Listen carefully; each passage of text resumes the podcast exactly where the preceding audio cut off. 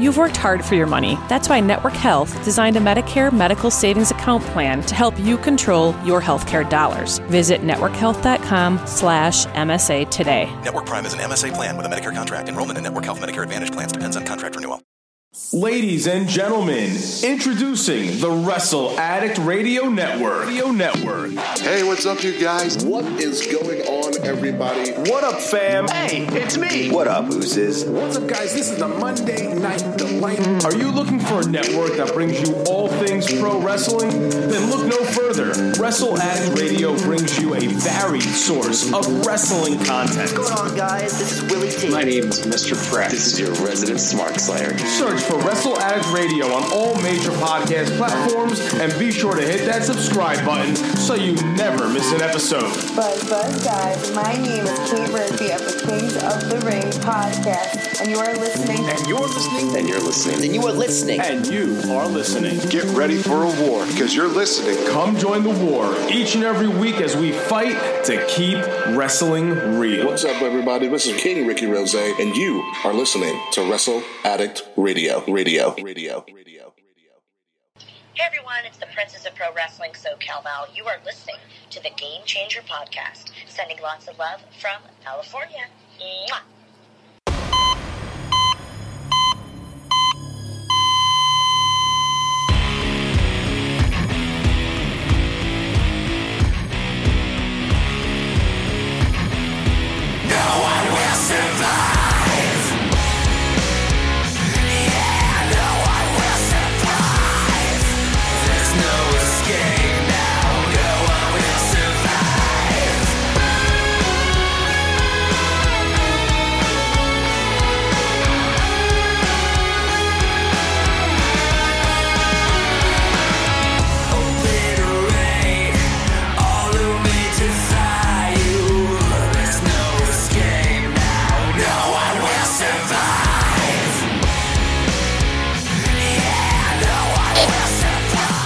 Bold prediction. Goldie's coming home. Ladies and gentlemen, welcome to this edition of the Game Changer Network, part of Wrestle Addict Radio. I am Nate the Effing Great, and I'm being joined here by the Johnny Gargano to my Tommaso Ciampa. He's back, baby, yes! I'm being joined here by the Prime Minister of Canada right now, that being the one and only, the very wonderful, fabulous Mr. Fretz. If that makes me the Gargano, uh, are you gonna like go heel on me or something, or what's going on here? We're, we'll cross that bridge when we get to it. It is me. It is the Prime Minister of Wrestle Addict Radio, your favorite Canadian, Mr. Fretz, at the legendary JF on Twitter and Instagram. Uh, dude, I'm in a great mood. There's a whole lot of great wrestling. The Leafs won their season opener last night after having a really, really crappy start to their game. And you know, other stuff going on has uh, has gotten better. I think you you know what I mean. I'm not going to get into it here. And yeah, what what a crazy week! My goodness, where did we start? Well, we can start off with the fact that, um, well, the well, if we want to talk about crazy, we have to mention the fact the Joker movie is actually premiering tonight as we're recording this. So, for those of you that are looking for a little craziness, definitely check out this, you know, new take on the Joker. But don't go too crazy because we've seen what that happens, and let's just say the news does not need to get too involved with that. Anyway, uh, honestly, it's been a very unique set of wrestling shows this past week. We are going to be talking about Raw, going to be talking about not SmackDown, but NXT and AEW, which I just got done watching both shows. Oh my god, so much to talk about with this. Um, as well as talking about some of the independent shows, and we're actually going to be bringing back the nice reviews that we've done in the past. We're bringing them back to WrestleAddict Radio as well as here on the Game Changer podcast. Kicking it off with 1998's Halloween Havoc. Oh boy, howdy, do I have so much to say about this event. But we're going to get into that a little bit later on. So we got to start off talking with the season premiere of Monday Night Raw. First of all, WWE, why in the hell have you not made a Brock Lesnar I don't give a shit about your kids shirt yet? Because that is money at this point, especially after what took place on Raw this past week. Brock Lesnar, he came out to interrupt Rey Mysterio. basically just to say, yeah, I'm just going to beat him up, and then grabs Dominic, to which everybody was happy to see, at least a good majority of them. I'm pretty sure that Fuck You Slack was definitely one of those people that was hoping for that too. And Dominic and Rey both just got their shit wrecked by Bork, Bork, Bork. Uh, this uh, this was tough to watch at some points, but it did create for a memorable moment. And I actually said this on my Twitter that the fact that you know they did the whole ambulance deal, we've seen that before. One thing we don't see that much, uh, especially in WWE, is Rey Mysterio really making that whole entire deal feels so real, real to the point where he gets on the ambulance. He actually took his mask off while he was in the ambulance, tosses it to the side. You don't see his face. You only see like maybe like the side of his head or something like that, but you don't see his face still. It's literally one of those things where it's like this feels legit real. How Dominic just took so many good bumps from Brock Lesnar, so many spots where it's like, oh god, no, let's this kid needs to have a future. Leave him be. It was a hard thing to watch, but it created for that real moment at the end. That's one of the things I love about professional wrestling is that they can tie in certain points to make them look so real that you forget that it is all scripted. Yeah, uh, Walter Jr. I mean, Dominic Guerrero. I mean, Dominic Mysterio. Uh, that that kid can take a bump. I mean, I know he, he's he's training to be a wrestler right now. I don't know exactly how much experience he has, but I thought that this um, well, this angle was going to go somewhere else. You know, like heel turn way. But I think we are starting to set up like a retirement type match between Rey and Dominic, maybe at WrestleMania. Like that's just my uh, fantasy booking or bold prediction. Uh, shout out to Mr. Warren Hayes for that one. Um, yeah, uh, that's the road I think it's going to go. Uh, it just kept going. Like, like I thought it was going to stop at some point, and then okay, Brock's going back. Okay, uh, Hail Mary, rest in peace, you two. Oh, uh, I haven't seen if uh, Issa reacted to, to this at all, as I know she's a very busy lady. So uh, she's probably very happy about her beastie. And by the by the time you all hear this, uh, SmackDown will have taken place. And oh, what if we see?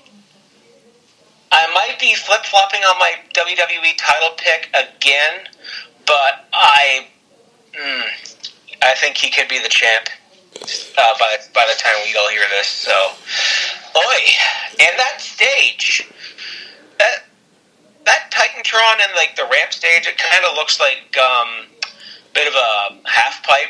I was I was uh, predicting in my mind that uh, we were going to see like oh Tony Hawk is ancient by now because uh, his game came out 20 years ago last month. Uh, Tony Hawk's Pro Skater One, classic.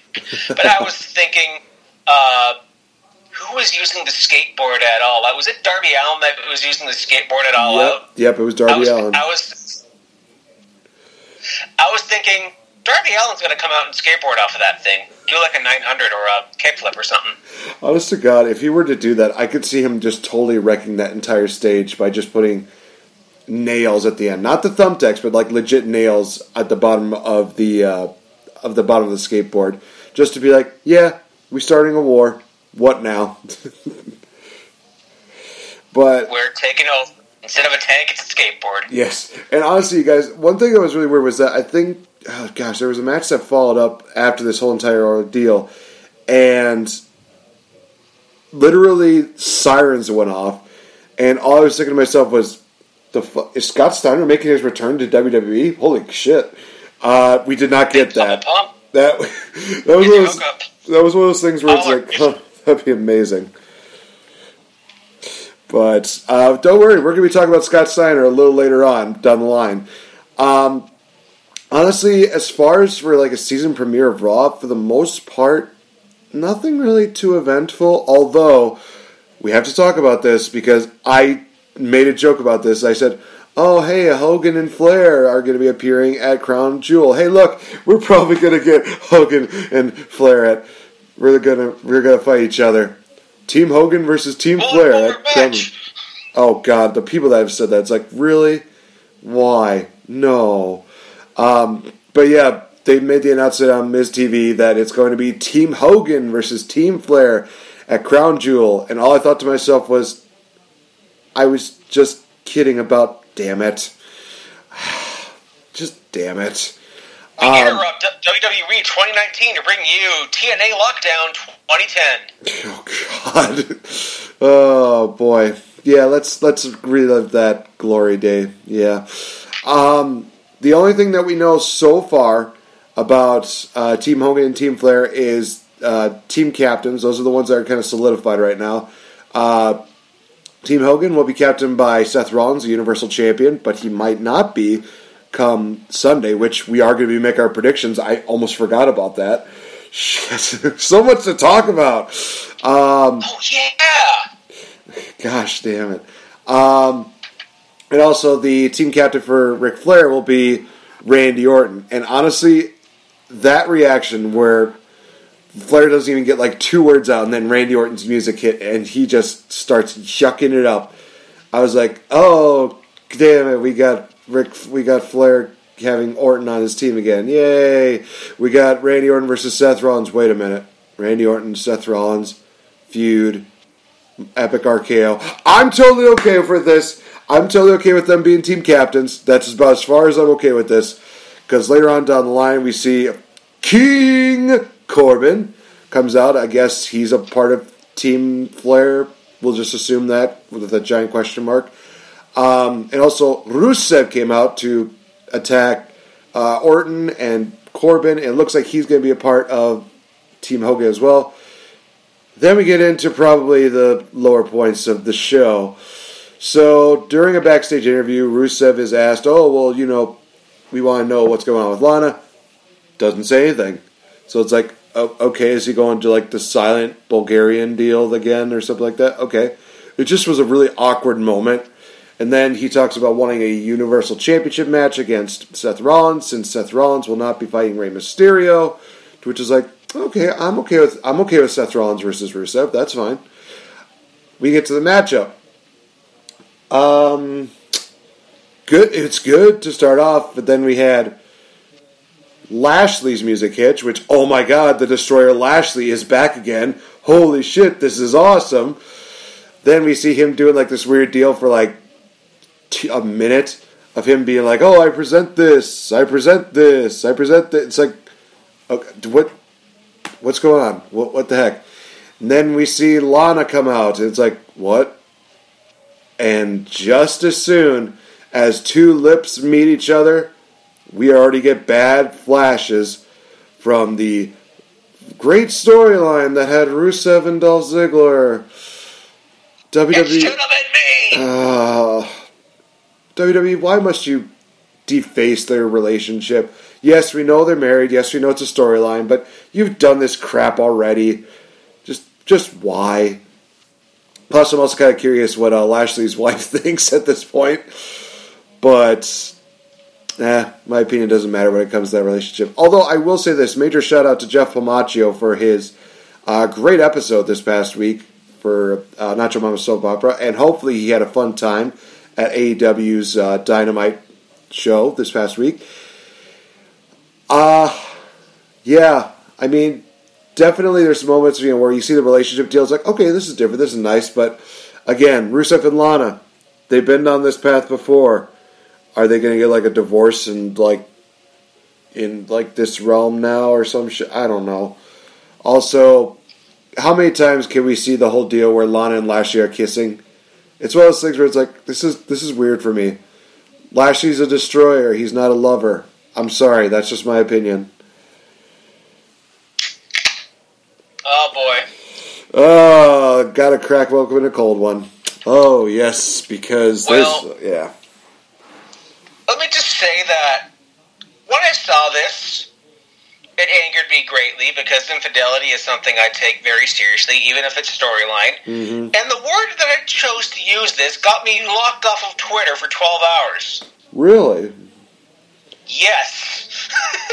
and uh, let me just say that it's it's a word that's a garden tool that has an R in the middle of it and a W and an H.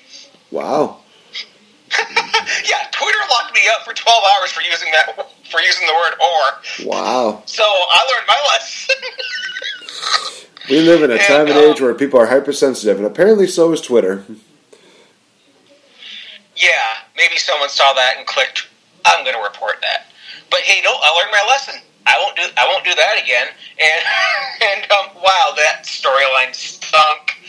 And uh, I was just looking at our uh, Wrestle Radio um, group chat, and I think it was um, either Bones or Haas put up a picture of, uh, or maybe it would have been Kate Murphy too, but they put up a picture of, you know, Lana and uh, Lashley like ma- macking out, and then Dolph Ziggler right below, and then someone's like, "It should have been me." Like, don't remind me of 2014, 2015, 16, whenever the heck that was.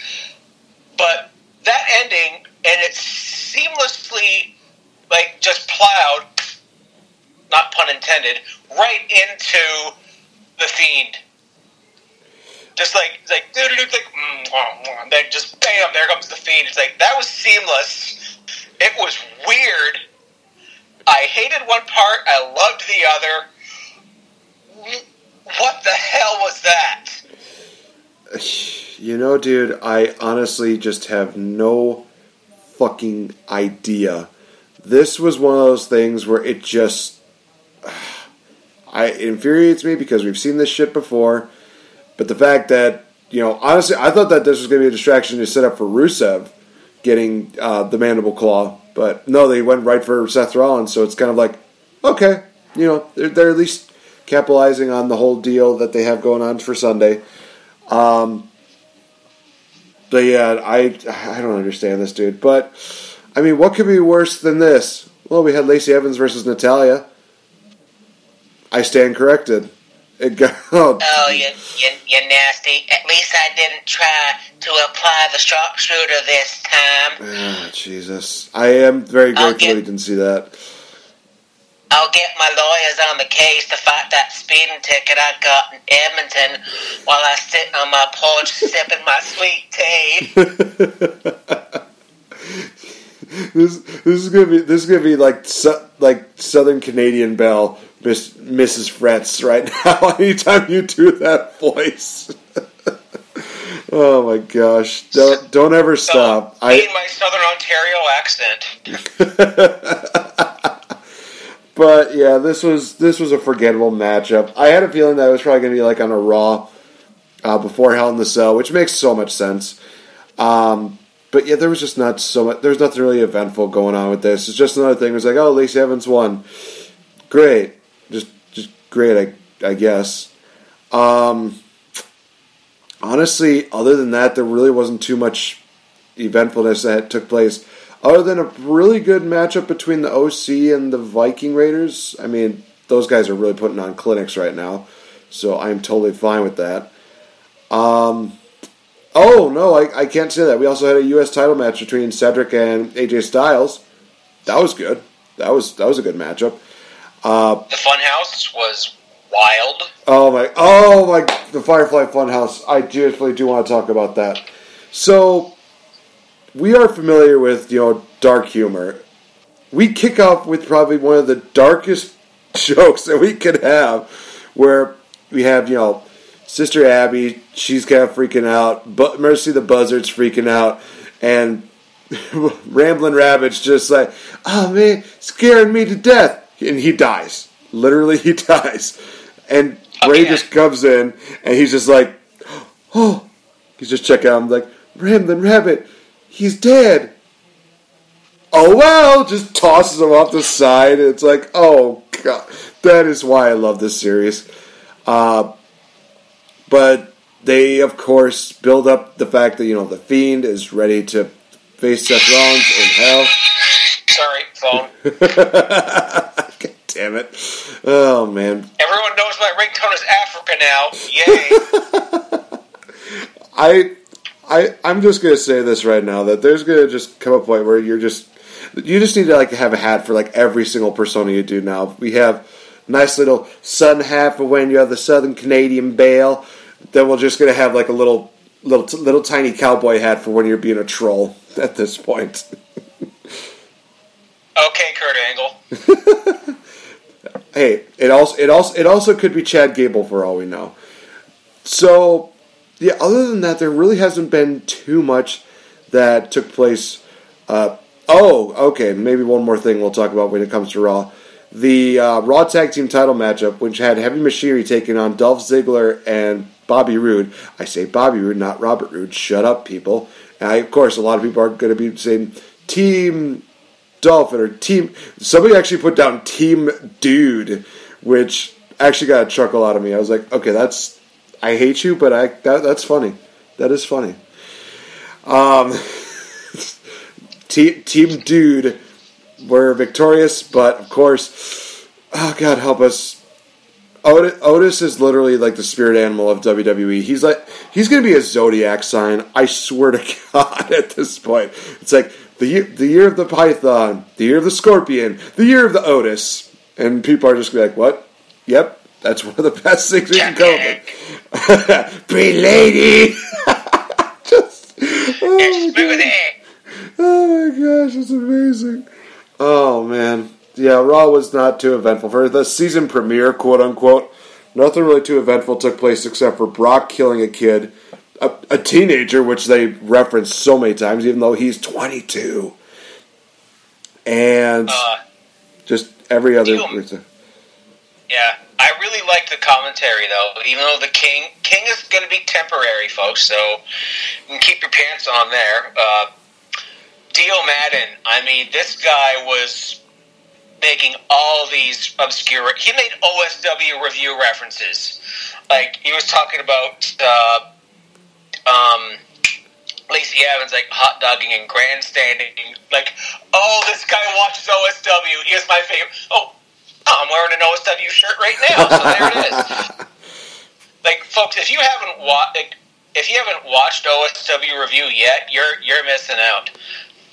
Because it, it is a uh, it's a video podcast, and they do pay per views. I think they're about to drop Survivor Series '93, and yeah, and one of the guys from, from there does Twitch streaming almost every day, so they're, they're fun. But I I didn't know who Dio Maddin was like last week. Now I'm like, okay, I love this guy. And Vic Joseph, it's great to see him step up in a role. Uh, there are some speculating that uh, the King is just going to be there until I don't know. Maybe they'll bring in Tom Phillips or Byron Saxton. Uh, although one of them might also go to SmackDown because there's also rumor and innuendo about Michael Cole stepping up to a lead producer. Excuse me, and we might have a hole, a hole to fill on SmackDown. So who knows? Go. Um, actually, we'll talk a little bit about uh, SmackDown. So, as far as I know, and from what we've seen in uh, a lot of the different reports in the media, it seems like they definitely do have like a huge lineup put up for this you know episode of SmackDown on Fox. A lot of legends are making their return, including Sting. Uh, the Rock is there, which makes honestly it makes absolute sense that The Rock would be there. He is the guy who invented the term SmackDown, so why not have him be a part of that? Uh, there's been a lot of other rumors that possibly Goldberg's going to be there, Mick Foley, and Taker. Taker. Oh, jeez. So literally, there's a uh, there's a picture of like all these little people that are rumored or are supposed to be there, and a caption literally of them saying, "Does anybody else feel like the Fox ratings are just going to drop after the first episode?" It's like, well, yeah, because they're taking all these legends and they're doing it like it's the Raw family reunion.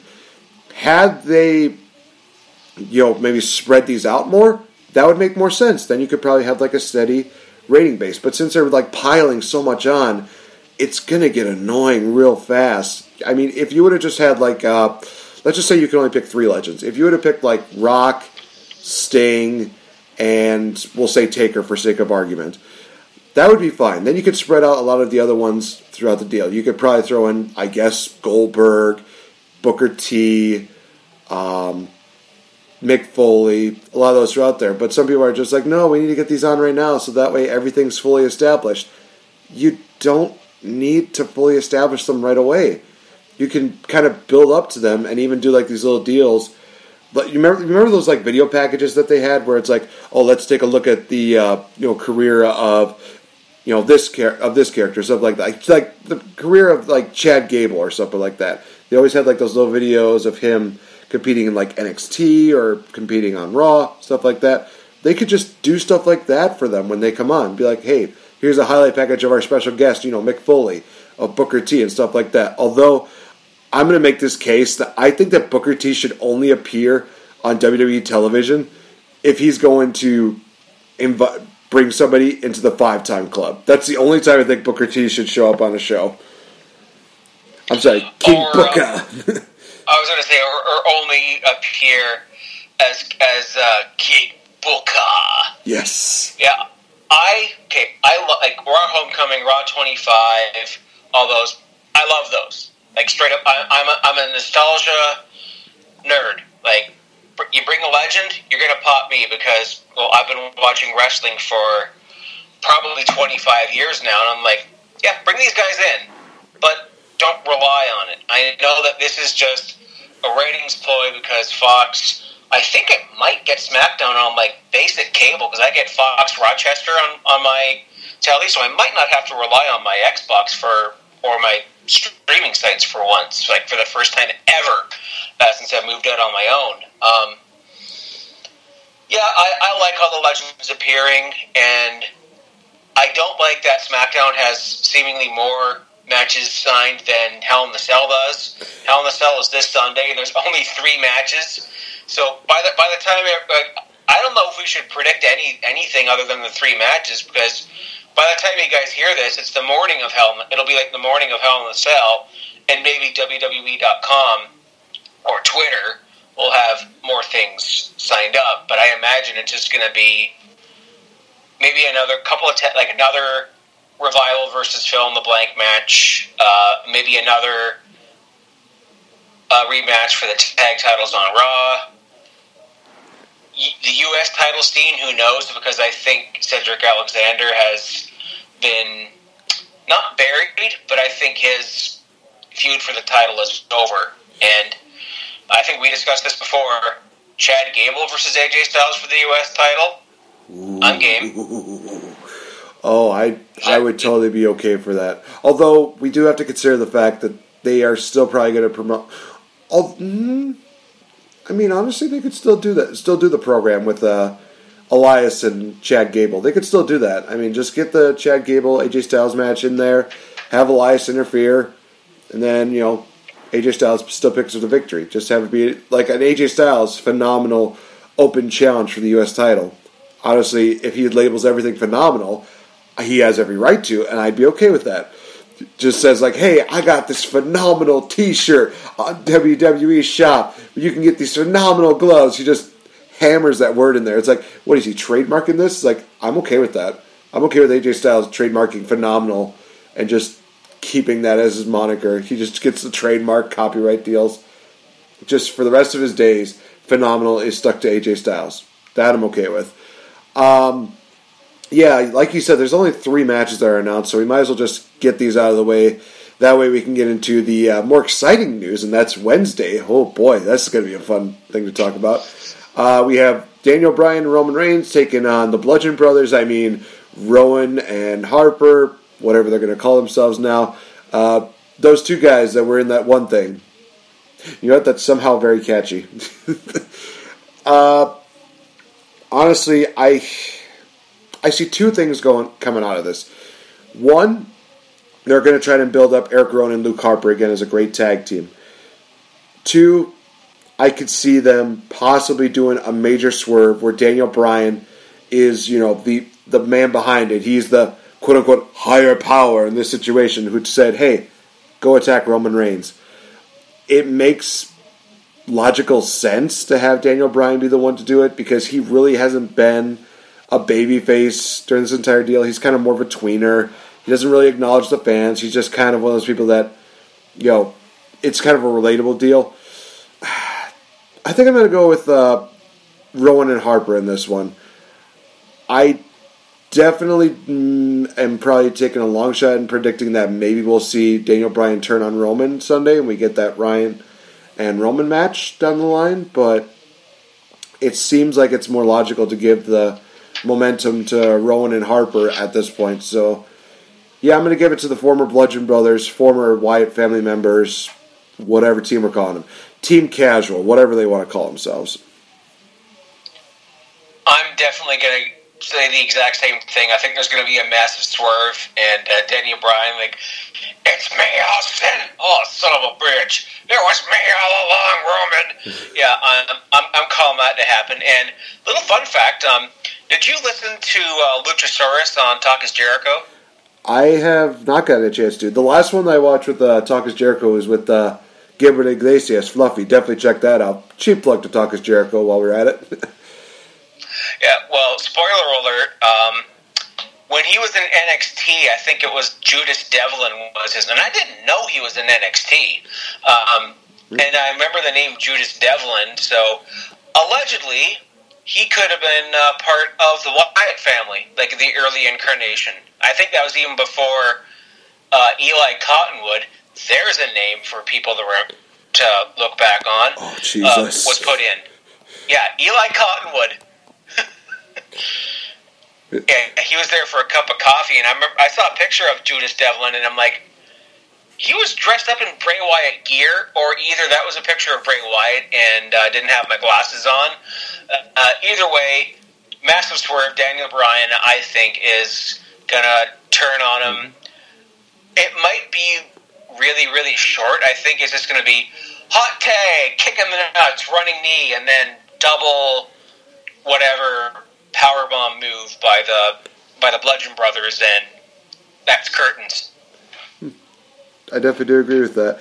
You, you know, I'm just kind of no- noticing this right now. I just looked on his uh, Wikipedia page. I knew that uh, a good friend, Dusty Dave, shout out to him and his podcast. Um, he mentioned that he had a master's degree, but I'm actually looking at it right now. He uh, apparently went to uh, California State University in Northridge, and he received a master's and bachelor's degree in medieval history. So it's kind of one of those things where it's like, huh. So he's portraying a prehistoric creature that's lived for billions of years, and he also has a master's degree in ancient medieval times. That's pretty awesome. I I have a newfound respect for Luchasaurus. For uh, I'm I'm, not, I'm just gonna say, say, say his first name. That's it for Austin, because this is a guy who literally knows his shit. So Luchasaurus, you are absolutely amazing. And what the did he? Ser- oh my gosh! Apparently, he was in uh, Big Brother 17, where he placed fifth. He talks about that. It's really funny. I'm not going to spoil anything. It's good. I'm like, I I never watched that crap, but I kind of want to see his episodes now. Uh, so the next match, well, the next two matchups we have are both inside the cell. We have Sasha Banks versus Becky Lynch inside Hell in the Cell. Oh, this is going to be a really good matchup, but this is also going to be a tough matchup to call again because now, with there being no DQ, no countouts in this one, the sky's the limit when it comes to this matchup. So, Mr. Fretz, I'll have you pick first. Who have you got in this matchup and why? Sasha Banks. I mean, it's it's about time for Becky to drop that title. Uh, I love me some Becky Lynch, but uh, I love me some Sasha Banks too.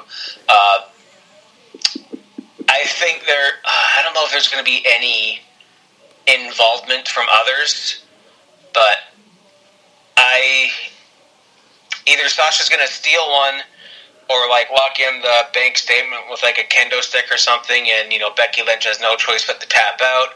Make sure look a little bit. Make sure still look like strong and valiant because well, you know a submission move with a foreign object. It's you know times ten, and no matter who you are, even if you're Bill friggin' Goldberg, you're gonna tap out to something like that. Oh, uh, definitely. and just because I, I love Sash, I, I want to see a change. Fair enough. Uh, I'm going to go with Becky retaining. Like I said, I think that this is going to be the major build-up going into uh, SummerSlam. You know, honestly, I could see Ronda winning the title sooner than than later.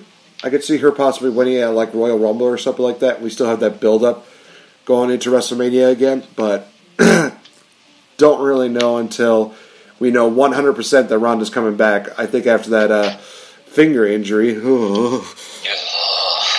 uh, we, we don't know how long that's going to be, but it's definitely one of those things that I still think that's where they're going. Otherwise, maybe they're going to build up to Becky versus Shayna at WrestleMania, which I'd be honestly okay with. I'd be perfectly fine with that being a WrestleMania matchup. Um, would that be main event level worthy? Mm, jury's out on that one. I, th- I think that, you know, depending on how they build it up, I would say yes, but it's kind of those things like, well, how do you kind of build that up? I don't know. Um, but let's talk about the matchup that I think we're both going to be in agreement with. That being the second Hell in the Cell match featuring the Beast Slayer, the King Slayer, Seth Rollins, the Universal Champion, defending against our friendly neighborhood fiend, Bray Wyatt. Are we both in agreement that we're seeing a new champion here tonight? Yes. Yeah. Going with the fiend. And for those that are going to be playing, but it's going to be a part time champ. Yeah, but he's going to make the title so much more prestigious. Are you kidding me? And plus, if we get Brock versus Bray at Survivor Series, I'm totally on board for that. Especially if we get that moment where the Fiend locks in the mandible claw on Bray, on Brock Lesnar, makes him pass out. Not necessarily tap out, just he passes out.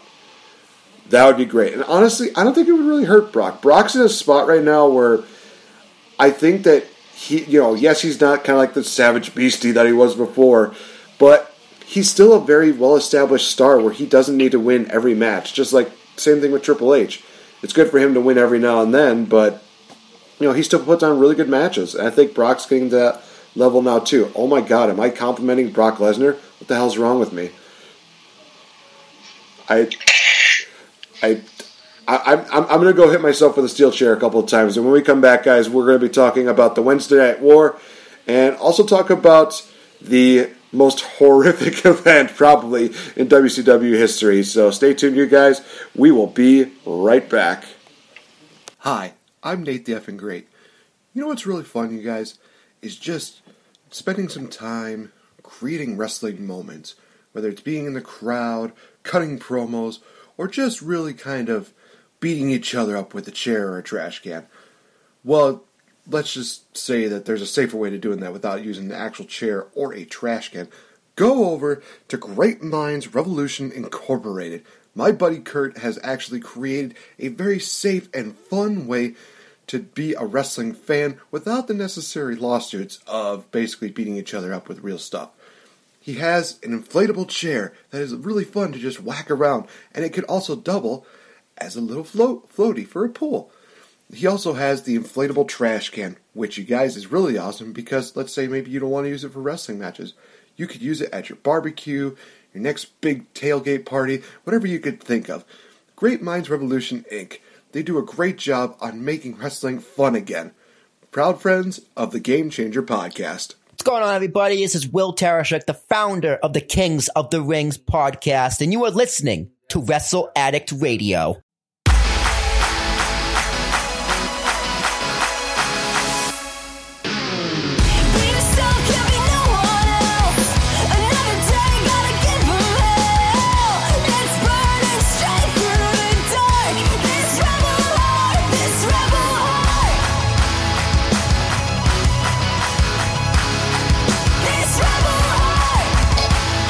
Welcome back, ladies and gentlemen, to this edition of the Game Changer Podcast, a part of Wrestle Addict Radio. I am Nate the Effing Great, being joined here by Mr. Fretz. Honestly, guys, we are planning to be the future wrestling hub duo of the year. That is the main goal we have right now. So definitely, if you get a chance, go and fi- find a way. Nominate us on Wrestling on Wrestle Hub, and Wrestle, and also nominate us for Podcast of the Year. Honestly, I think we deserve it. Uh, I, if you want to hear my rant about that, definitely check out last week's episode. But we're not here to talk about that, not as much. Uh, but definitely, if you get a chance, go to Wrestle Addict Radio at under at addict underscore wrestle and check out all the amazing podcasts, inclu- including ourselves. You got Kings of the Rings podcast, Gift of podcast, Fourth Wall Wrestlecast, and Not Your Mama's Soap Opera podcast. All four of these shows are absolutely fantastic, run by very talented individuals and King Ricky. I'm sorry. I'm, I'm kidding, B. Ricky. I, I, I, you know, there, there comes a point where it's, I feel like I can get away with this because I don't think he listens to the show, but I could be 100% wrong, and by the time we reach the uh, the next uh, meeting, he's probably just be like, "What the fuck, dude? Why are you taking so many shots at me?" It's like, if I don't take shots at you, who will then, dude? I'm just saying. but we're not here to start a war, or maybe we are. No, we're not. Or am I? No. No, I'm not. I've had I've had shots fired my way, but it was mostly um, hockey related or, or something like that. It was a couple of maybe about a month ago. I think you know how sometimes some of our podcasts have um, like the uh, after audio, like the after chat audio, and it was something about uh, Atlanta. And I don't know what they were talking about Atlanta for, and uh, the topic of hockey came up. Well, Atlanta had two failed NHL franchises the Atlanta Flames in the 70s that moved to Calgary, and then the Atlanta Thrashers that moved to Winnipeg, you idiot, in 2010 2011. And it's something about, yeah, both these teams moved to Canada, something, something Canada. I think there was more disparaging my home and native land than anything, and it was just like, oh yeah, it's like, yeah, you moved to Canada, it's not going to go well. Sorry, Fred. Like, none taken. Taken. Go Leafs and uh, fourth wall guys, Doc Haas.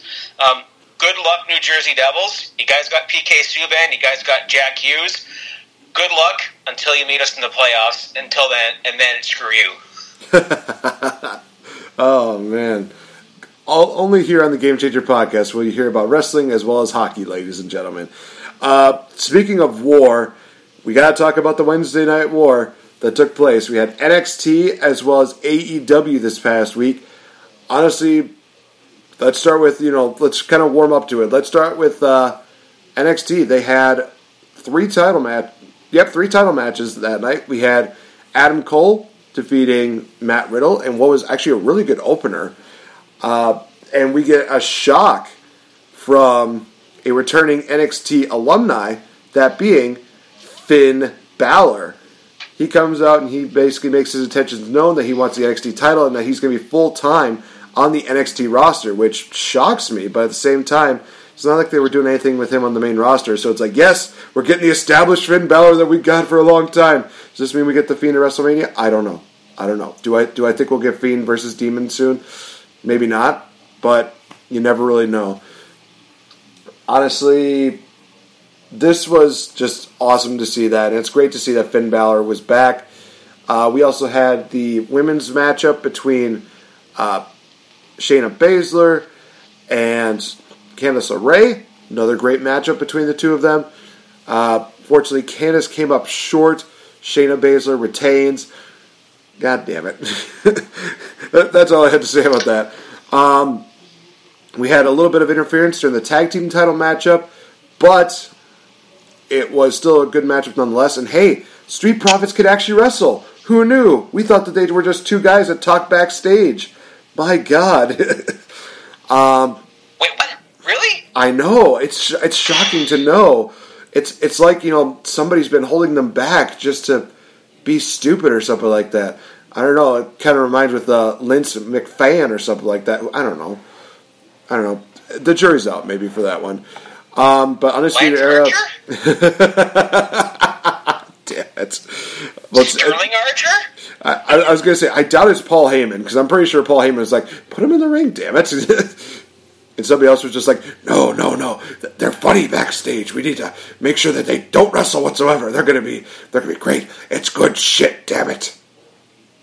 We need them to be, we need them to be hype, man. Uh, where's JTG?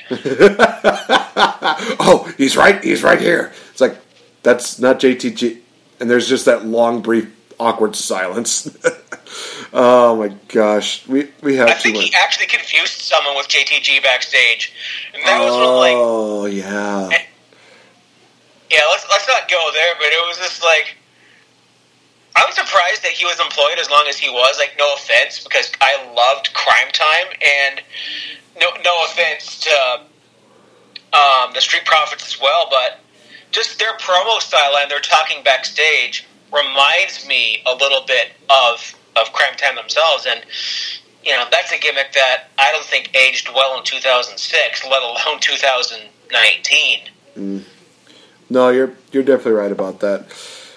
Uh, some other matches that took place during this was uh, Io Shirai versus Mia Yim, which was honestly one of the highlights of the night. So definitely check out that matchup. Oh my god, just oh more of that, please. Uh, Johnny Gargano made his return against. Uh, oh gosh, I'm trying to remember who who it was. Shane Thorne James from Thorne. Uh, the, the Mighty Don't Kneel. Oh, what a match! Oh yeah. Um, I will. I will say this. I do want to comment on this because uh, I got a chance to watch this new the new series that uh, Brian Zane had. Uh, he mentioned that he was not too thrilled about the uh, Gargano Thorne match. Maybe it was because he was a little, maybe a little too lukewarm with seeing Johnny Gargano. And I think I understand where he's coming from because we're so used to seeing Johnny Gargano in a lot of the main event level matches and in the NXT title picture there maybe there's some to some fans he was just too overexposed, which I again totally understand that. But I'm sorry, uh, Johnny Gargano will never grow old for me whatsoever. He was the NXT champion. He had one of the best matches of the year at New York, and he also had one of the greatest reactions of the year, and that was literally him watching the Fiend come out during SummerSlam. Still one of those things I watch and think to myself, this is why I love Johnny Wrestling because he is all respectful when it comes to when it when it comes to he has like a new level of respect that I could never match for professional wrestling. That is Johnny Gargano. So there's no way that he's going to you know be uh, he, there's no way that he's going to be like old for me. Uh, Pete Dunne defeating Danny Burch, which hey we got to see these guys really kill each other. Why not? Uh, but the main thing that I love to talk, and I think that this is one of those things that gives NXT a little bit more of an edge over uh, AEW was that we had the finishing, the finishing touch, the the icing on this humongous banana split Sunday, whatever you feel like the, calling it. Uh, is there even such a thing as a gluten free vegan banana split? No. Okay, I figured as much. I figured I'd ask. Um, it ends with the Undisputed Era. Uh, we have, uh, gosh, oh man, I'm drawing legs. Uh, Rob, uh, Roberts, uh, Roderick, Roderick Strong, thank you, um, and as well as Bobby Fish and Kyle O'Reilly. They're in the ring. They're celebrating. Adam Cole is on the entryway. He's celebrating. Title belt goes up, and then we just hear, "No one will survive." The crowd erupts.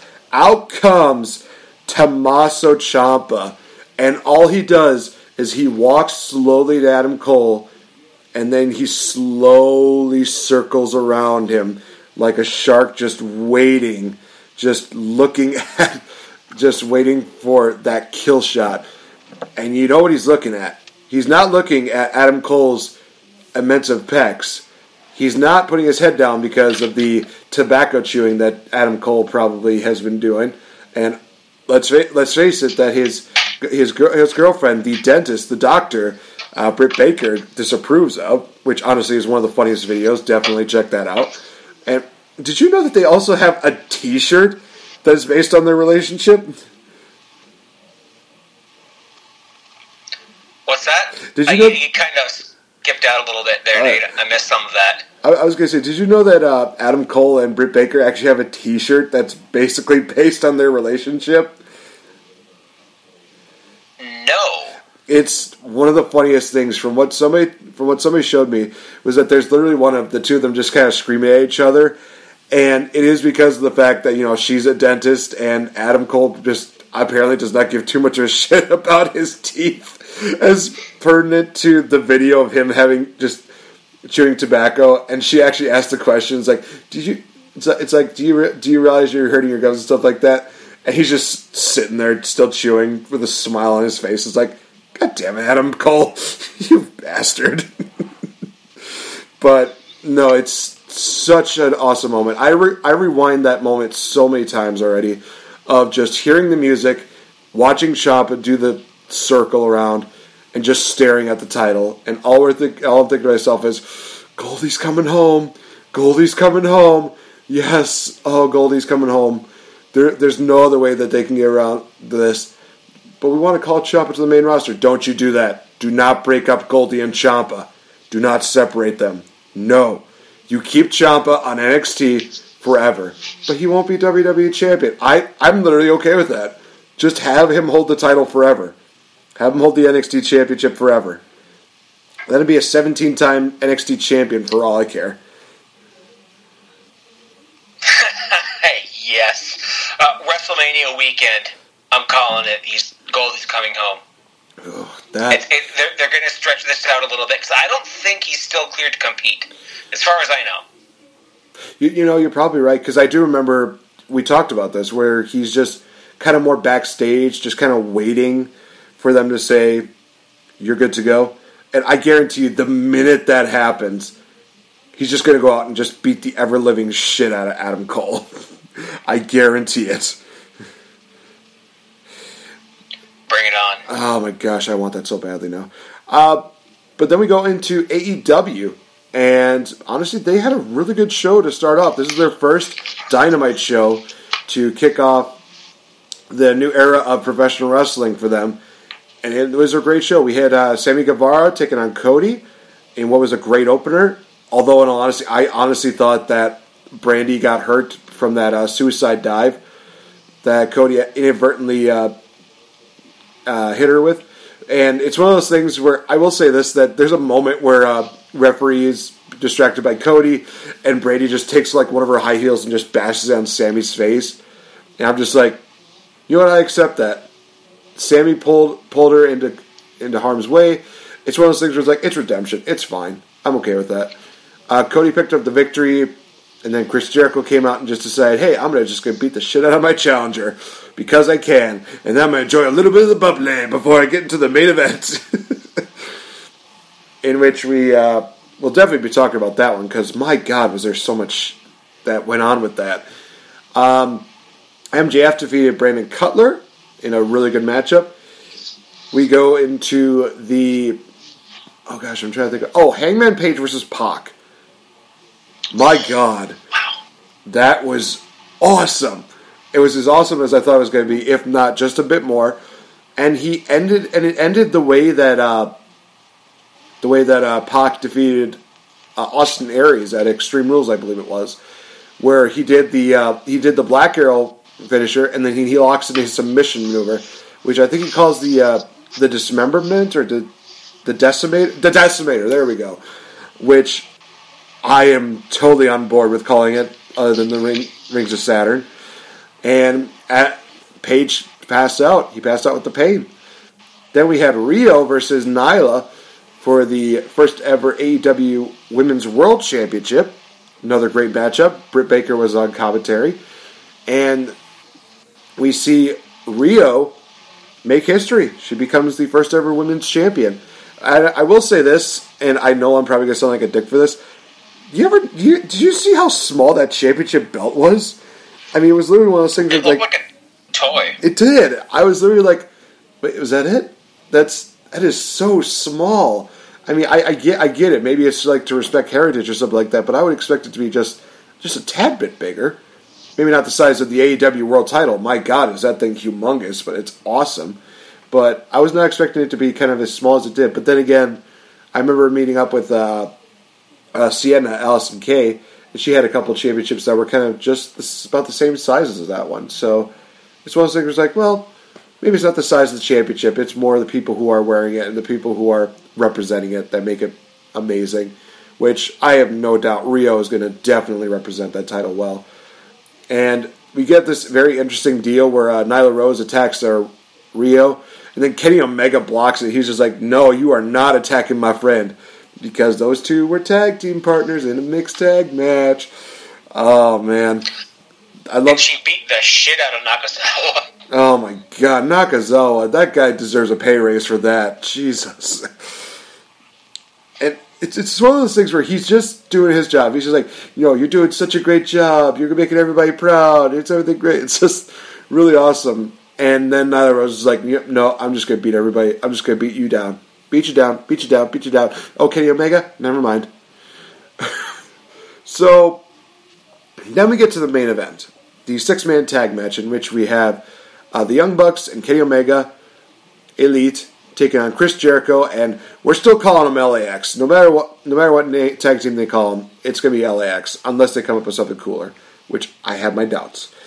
Uh, this matchup was very chaotic. I will say that because literally in the first five minutes, we see everybody get a lot of good spots in.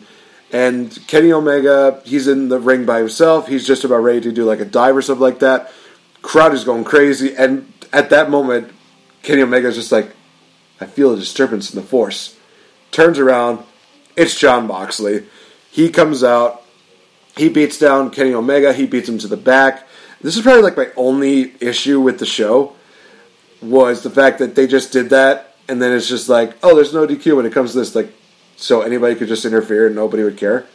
Uh, oh, okay. before I I, ha- I have to share this, Nate. All right. So, J- Jimmy Korderas, uh, don't try and pun or t- or, or pun tweet him. he can be an absolute dick in a good way. Right. So he's just something like, uh, no DQs, and I'm like, Dairy Queen in October. I've seen Stranger Things, and he's like, they serve hot food next. I'm like, oh come on, Jimmy, have fun. and that's not the first time he's trolled me too, or like trolled me, or like kind of been like next. I'm like, oh, I look like an idiot now. Well, I am one, but it's like, oh, that's, that's the second time that day I look like an I look like an idiot on Twitter. Hey, it could have been worse. You could have been video documented and had your MJF burn you three times in a row. I actually want that because I, I I could just be like, if he says something about my Tempur-Pedic shoes, I'd be like, well, they look good under your mama's bed. That that would be an awesome. Fred, Fred, Fred gets Fred gets one over on MJF. I'm totally for that. Um, but Mo- Moxley beats Kenny Omega to the back to the back area, and I love the fact that Moxley, not Moxley, uh, Omega incorporates brought back like the cleaning, the cleaner deal, where he just has the mop. He beats down Moxley, and then he just like acts like he's mopping the floors. It's one of those things where it's like. it's like, yes, he's doing the cleaner thing. Oh gosh, if somebody would have made a moppy reference, that would have been hilarious. Um, but no, John Moxley, he did his uh, double underhook uh, DDT to Kenny Omega on a glass table. Oh, that was just that was just one of those things where it's like, okay, I I think we know where this is going. We're gonna have like what is it, like an X, uh, is it like a uh, uh, CZW rules match at the fucking full gear? I'm calling it right now. Ambrose And- Asylum match. Oh my gosh, that would be interesting. But they would probably call it like a like like a Moxley penitentiary match or something like that, or or Moxicity match. the Moxley match. Uh, That's the name of his John Moxley finisher. oh, there we go. Um, yeah, Chris Jericho and LAX they pick up the victory after basically having the numbers game. Then we see everybody basically you know beaten down, beaten down, beaten down. Cody comes out to try to even the odds a bit. Then out comes Sammy Guevara, who gives Cody a nice kick to the plums. Then we see Dustin come out. He basically tries to even the odds up more. And then, what do we get to kind of close out the show? We get Jake Haggerty, Jake Strong, Jack Thwagger. He comes out, and they were just pushing and pushing and pushing the fact that he is an undefeated MMA guy, which he is. I'm not going to deny him that, but it's just one of those things where it's like, man, if you ever were to just jam something down our throats, it's that. Um, he kind of beats down. No, he doesn't kind of. He definitely beats down on all the baby faces, and it's one of those things where it's like, oh well, we get this guy in AEW. This I am very intrigued by. I'm very interested in seeing how well he does. He's probably gonna be AEW champion, isn't he? Damn it, damn it. He probably will. Which I I don't think I'd be okay with that. It's like you tried that with him being the ECW champion. It was okay. You tried that with the world championship. He literally had one of the worst reactions to winning that world title. I'm sorry that that that image is still stuck in my head where all the other champions that have won the titles are like, yeah, it's awesome, it's great, it's great. He's just literally like Terminator, like straight faced, title up, no emotion whatsoever. And there's some people that think like, oh, that's awesome. It makes him look like a badass. And for me, it's like he looks like he doesn't care about this title. It's weird for me. I think his stone face reaction is actually part of his gimmick. Uh, just before we started recording here, I was watching um, Wrestle Talk um, talk about this, and it's like you know, and Chopper. I think it was either Chopper Pete or uh, or Laurie Blake, one of the other one of the guys. They were saying like he showed more charisma in this two minute beatdown than he did in his entire run in WWE, and I'm I'm with it. I mean, like he, he looked like an absolute badass. Although that got, I think that we're going to see that table spot on Botchamania, the whole "I am the table" thing. Because I don't think that Oh. broke after the Swagger bomb, unless that was the point. I don't know, but I was pumped to see Jack Jake Hager. I was already. I was already at work at this point, but and, and I tried to watch both streams at the exact same time, but with uh, small town shitty internet, it my streams just kept crapping out. But yeah, and uh, this stable of was it Chris Jericho, LAX, Guevara, and Swagger. I think our our group chat here had a challenge. Name this stable, and I think I'm the only one who's still replied to it, and I think it was along the lines of the uh, Chris Jericho LAX name that the North America Exchange, the NAX. I mean, I think that's really hard to top. Uh, well, I, I, I guess I'll pro- for this exclusive episode, I'll kind of give. Uh, I'll throw my two cents in. What would be like a really good, uh, be a really good faction name for them? Uh, maybe maybe the best faction ever. Honestly, I think that'd be one that Jericho could get behind. I could see that. And plus, BFE. B, yep, BFE. I'd I'd be down for that. That'd be awesome. Oh man, I mean, so much that's going to be going on for the next episode for Dynamite. the main thing being phone, man. the main the main thing being that they're going to be starting the AEW World Tag Team Tournament. We already got the uh, first round brackets going on here, where we have uh, Private Party versus the Young Bucks, the Lucha Bros taking on Luchasaurus and Jungle Boy, and then we also have the Best Friends versus SCU, and Dark Order has a first round bye. Honestly, I'm looking forward to seeing how this tournament turns out, but more so now than ever, I would really love to see a uh, the finals culminate between the Lucha Brothers and SCU. I think that would be absolutely fantastic, especially after the showing this past week. They have great chemistry together. I think it's just one of those things where it just spells like a beautiful matchup. Now, I think we've already made the prediction before. We do believe that uh, it's going to go down the ra- the point of. Uh, I, th- I think didn't we both say Dark Order? I know I said Dark Order was probably going to win uh, the tournament, but did you also say that, or did you predict some other team that might win it? I think I predicted um, the Lucha Bros, but now that I saw All Elite's um, Instagram, I think it's going to be Jay and Silent Bob, Blunt Man and Chronic. Oh my god, they, that was that was actually one of those things where it's like, oh, I was like, who, who are these guys? Oh, okay, no, that that's cool. That is cool. It's kind, it was kind of kind of cool that they had like a little deal there for the pop culture folk, and and honestly, it wasn't one of those things where I felt like, oh, this is a waste. It's like so stupid. It's like, no, this is just these are two guys that are wrestling fans. Chris Jericho's a part of it, so I love that they basically said like, I mean, it might shock everybody, but he is playing a villain in our movie. It's like, who da thunk? Oh, that that's great, and uh, big, big ups. To, I'm a big Kevin Smith fan. Like you know, Clerks, Mallrats, Jay and Silent Bob Strike Back. There's some of my most treasured movies, like especially Clerks. I mean, that movie is just amazing.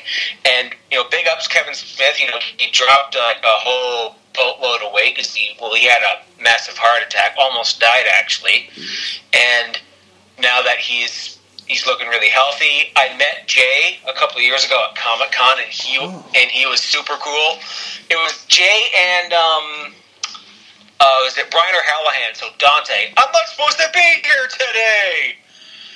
And uh, there's a it's- I think I put that picture. in No, it didn't work. I didn't end up sending it in the group chat, but it's it's out it's out there on the interwebs. So yeah, Jay Jay was super cool. I'm I was so pumped to see them, and I can't wait for that uh, Jay and Silent Bob reboot movie. And Clerks three. oh yeah, they did announce it. Clerks Three is in production, so this will be very interesting to see what happens.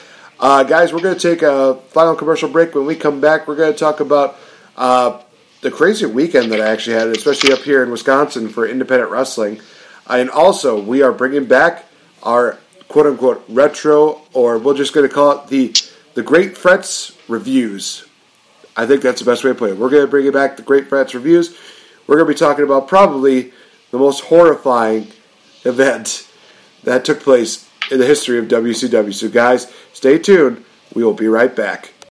This is your pool party captain, Randy Fitzsimmons, and you're listening to the Game Changer Podcast. Pew pew!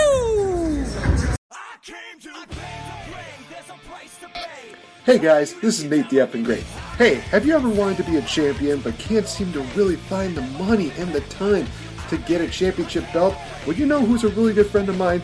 AJ from AJ'sBelts.com. These guys have a large assortment of championship belts, from classic belts to the modern day belts to championship belts you would not even believe. And guys, like I said, they work with you very well. With an awesome layaway program, there is no way that you can beat these guys' prices as well as these guys' deals, especially when you can give them a little bit of money every now and then until you can get that championship goal. Coming from a guy who's a champion and a game changer, I'm indeed Nate the Effing Great. I'm representing AJ'sBelts.com, proud friends of the Game Changer Podcast.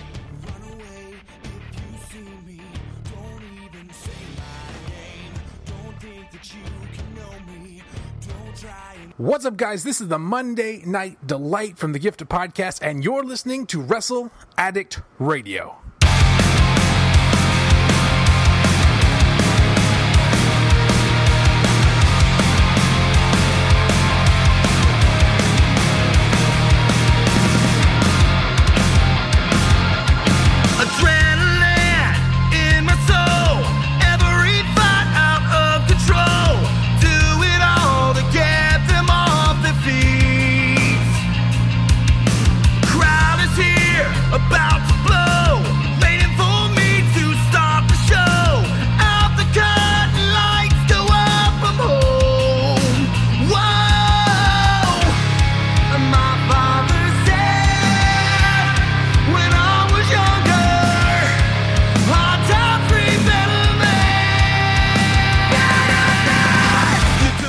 I just never get tired of this song. Kingdom by Downstait, just absolutely awesome. Welcome back to the Game Changer. You guys are part of Wrestle Addict Radio. I am Nate the Effing Great, being joined here by the one and only Mr. Fretz. So, I definitely wanted to talk about this first to kind of get it, just to kind of get it out of the way. Uh, this past weekend, I was actually a part of uh, not one but two wrestling shows. Uh, there was the GLCW and uh, Frontline Pro show that took place in Merrill, Wisconsin, where it featured Gangrel, who is still one of those guys who still has it in him. One of the nicer guys that got a chance to meet, and honestly, it was a pretty, pretty good, pretty good show. Um, but the main thing I wanted to talk about was the show that took place on Saturday, which was a benefit for benefit for Tyler too. So this was a show that all the proceeds, that everything that went into this, all proceeds went to a foundation for uh, for Tyler, who was a uh, who is a cousin of a wrestler that was a part of the show. He unfortunately had his life ended by a drunk driver. So all the proceeds went to his foundation. Really great benefit. Definitely, guys, if you get a chance, check out the benefit for next year. Hopefully, it's it's going to be even bigger. They actually talked about raising more money than they did last year when they did the first one. So that is really good to see that the numbers are going up, and hopefully we can continue making those numbers go up there. But the main thing that came out of this show, other than you know that great monetary deal, is unfortunately the fact that this was the first wrestling event that I went to that I witnessed one of uh, the wrestlers getting injured, and this is one of those things where it just it breaks my heart, especially when you consider everything that this guy put in. Uh, ben McCoy, a lot of people will know this guy because I had him on my show earlier this year. We got a chance to talk about his wrestling career, a lot of things he's done. He's given so much to the wrestling business. Definitely check that out. And I, I'm not even saying this to be boastful, but if you were to pick an interview of the year, definitely would be the interview that I had with Ben McCoy. That's the best one that came out of this year, in my opinion. So during his matchup, he actually uh, set up a table, and he had a wrestler on that table, and he's doing like an elbow drop to the to uh, Logan Lynch on this table. And unfortunately, when he came down, uh, the table didn't give, and unfortunately, his leg kind of almost seemingly lawn. It felt like it like kind of looked like it lawn darted onto the uh, onto the floor. Unfortunately, he suffered a broken leg because of it, and he's had he's had his surgery on this past Monday. So that is really good to hear that. Uh, from what I remember, they actually had to fuse uh, the bones back together. Also had to put a plate there, and his recovery time is going to be uh, six months, which really sucks. But he has been discharged from the hospital, so that is a really good step for him. He definitely is one of those guys that does not like to, you know, just be sitting around doing nothing. He's one of those guys that will just do whatever he can to get healthy again, to be better again. So Ben listening to this, dude, you have so much support. We love you. Thank you for everything that you do.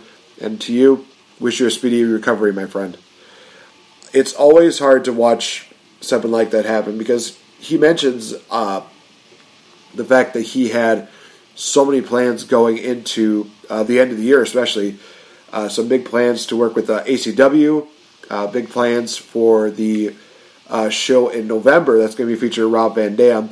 I guess the the fact was that he was supposed to wrestle Rob Van Dam in November. Now, unfortunately, he can't really do that with a broken leg. So, hopefully, you know, Rob can still make it. Hopefully, you know, things can work out. We're just going to have to wait and see what the future holds for that. I just really hated seeing that because at the uh, at the time that I saw that, I just thought it was just a part of a I thought it was just a part of a storyline or something like that. But then more guys kept crowding him, more people kept crowding him and crowding him and crowding him, and then they were basically carry and they carried him off to the backstage area. And I see you know my friends you know bolting in and out, in and out from the backstage area. Uh, one of my friends, AJ, he actually had a couple of uh, wooden blocks, and I was thinking to myself, well, okay, this is this is interesting. This okay, this could be a legit deal. Let's just hope it's a sprain or something like that. But no, it turned out to be a broken leg. That that that sucks though, because when you work so hard and you have something like that halt the progress that you've made, it really does. It really it really does suck. So again, Ben, if you're listening to this, thank you for being a listener, but also wish you nothing but the best and a speedy recovery to you, my good sir. Get well soon, man. Uh, I don't know who you are, Ben, but you got my prayers, you got my love. I hope you get in the ring and kick ass soon. And hey, someday if I end up uh, making a trip to Wisconsin, I'll see you. I'll see your wrestle. Uh, is he the guy that had that documentary this year? I think you released. Not, not, not, not you released, but you shared. And he had a. There was a fundraiser.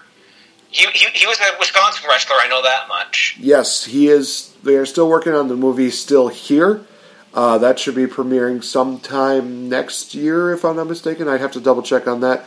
I'll definitely get more information, and I will be promoting that more throughout uh, throughout the rest of the year because it is definitely one of those movies that will be can't miss. You get a copy of it, definitely you will not regret it whatsoever. So, on that note, got to talk about this weekend, of course, being ACW uh, Night of the Legends. So many great matches that are going to be a part of this. Uh, Salem Crane versus Swoggle. We've got Rock and Roll Express versus Famous Trash for the ACW Tag Team titles. Nick Colucci versus Logan Lidge to determine who will be the first, honestly the first ever two-time ACW World Champion. So that's going to be a matchup I'm looking forward to. I've already got so many people coming to the show. Tickets are on sale. Uh, by the time this is coming out, the event's already happened. Uh, you'll definitely see a lot of pictures and maybe some videos from that on the Facebook fan page as well as on my personal Facebook fan page where talk about a lot of the stuff that took place for that. And I'll definitely talk more about it next week when it happens. So definitely stay tuned for that. But all right, from that, let's talk about the most terrifying event of 1998. Oh boy. When you first uh, brought this up to me, I thought to myself, 98, why does this sound so familiar? And then you told me one match, and it's like, oh god, this one. We're, of course, talking about Halloween Havoc 1998. Uh, just to give you guys a little bit of a backstory on this, and then we're going to have some fun little quips about the year 1998 because Mr. Fretz, I know how much you love to talk, bring us from Blacks from the past.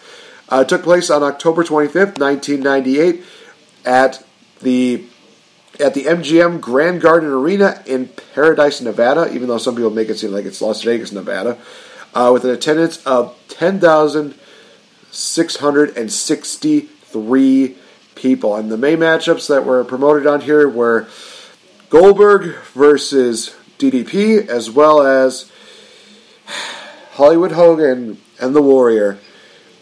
Oh boy, I'm not I'm not looking forward to this. So one thing that we definitely do have to mention is the fact that the um, there was a lot of spots that had the pay per view feed uh, cut off after the Hogan and Warrior matchup, so they were not able to see the Goldberg and DDP matchup, which really sucks. Um, the fact that they didn't, you know, take the time to be like, hey, can we, you know, just, you know, get we? I know we went a little bit on time. Can we just get a little more time? Can we do something like that? Blah blah blah, stuff like that. But I guess it's just, it's just really, it's just really weird how they kind of went about doing this. Uh, on commentary, we had Tony Schiavone, Bobby Heenan, and Mike Tenay. You know something? This is a really great trio. I'm totally all right with that. Uh, before we go into the actual event itself, we need to actually shed some kind of positive light on here. Mr. Fretz, please take us on a blast to the past. The year is 1998. Mr. Fretz is in ninth grade, and this was the first wrestling pay per view I watched live on pay per view. Shout out to my old friend Bruce, who who hosted this event. We, uh, my cousin Johnny and I, have, I've referenced him before. Johnny was the guy that kind of got me into wrestling. Uh, Norm, if you're listening to this, I love you. Let's connect again soon. Um, yeah, so first pay per view I ever watched. I, I thought it was something else, but it, it was this, and there was a lot of notable release. I like to talk about movies, video games, TV shows, and whatnot. So before I get into the notable releases, I have one sound that is going to sum up 1998, and we are one month away from this game.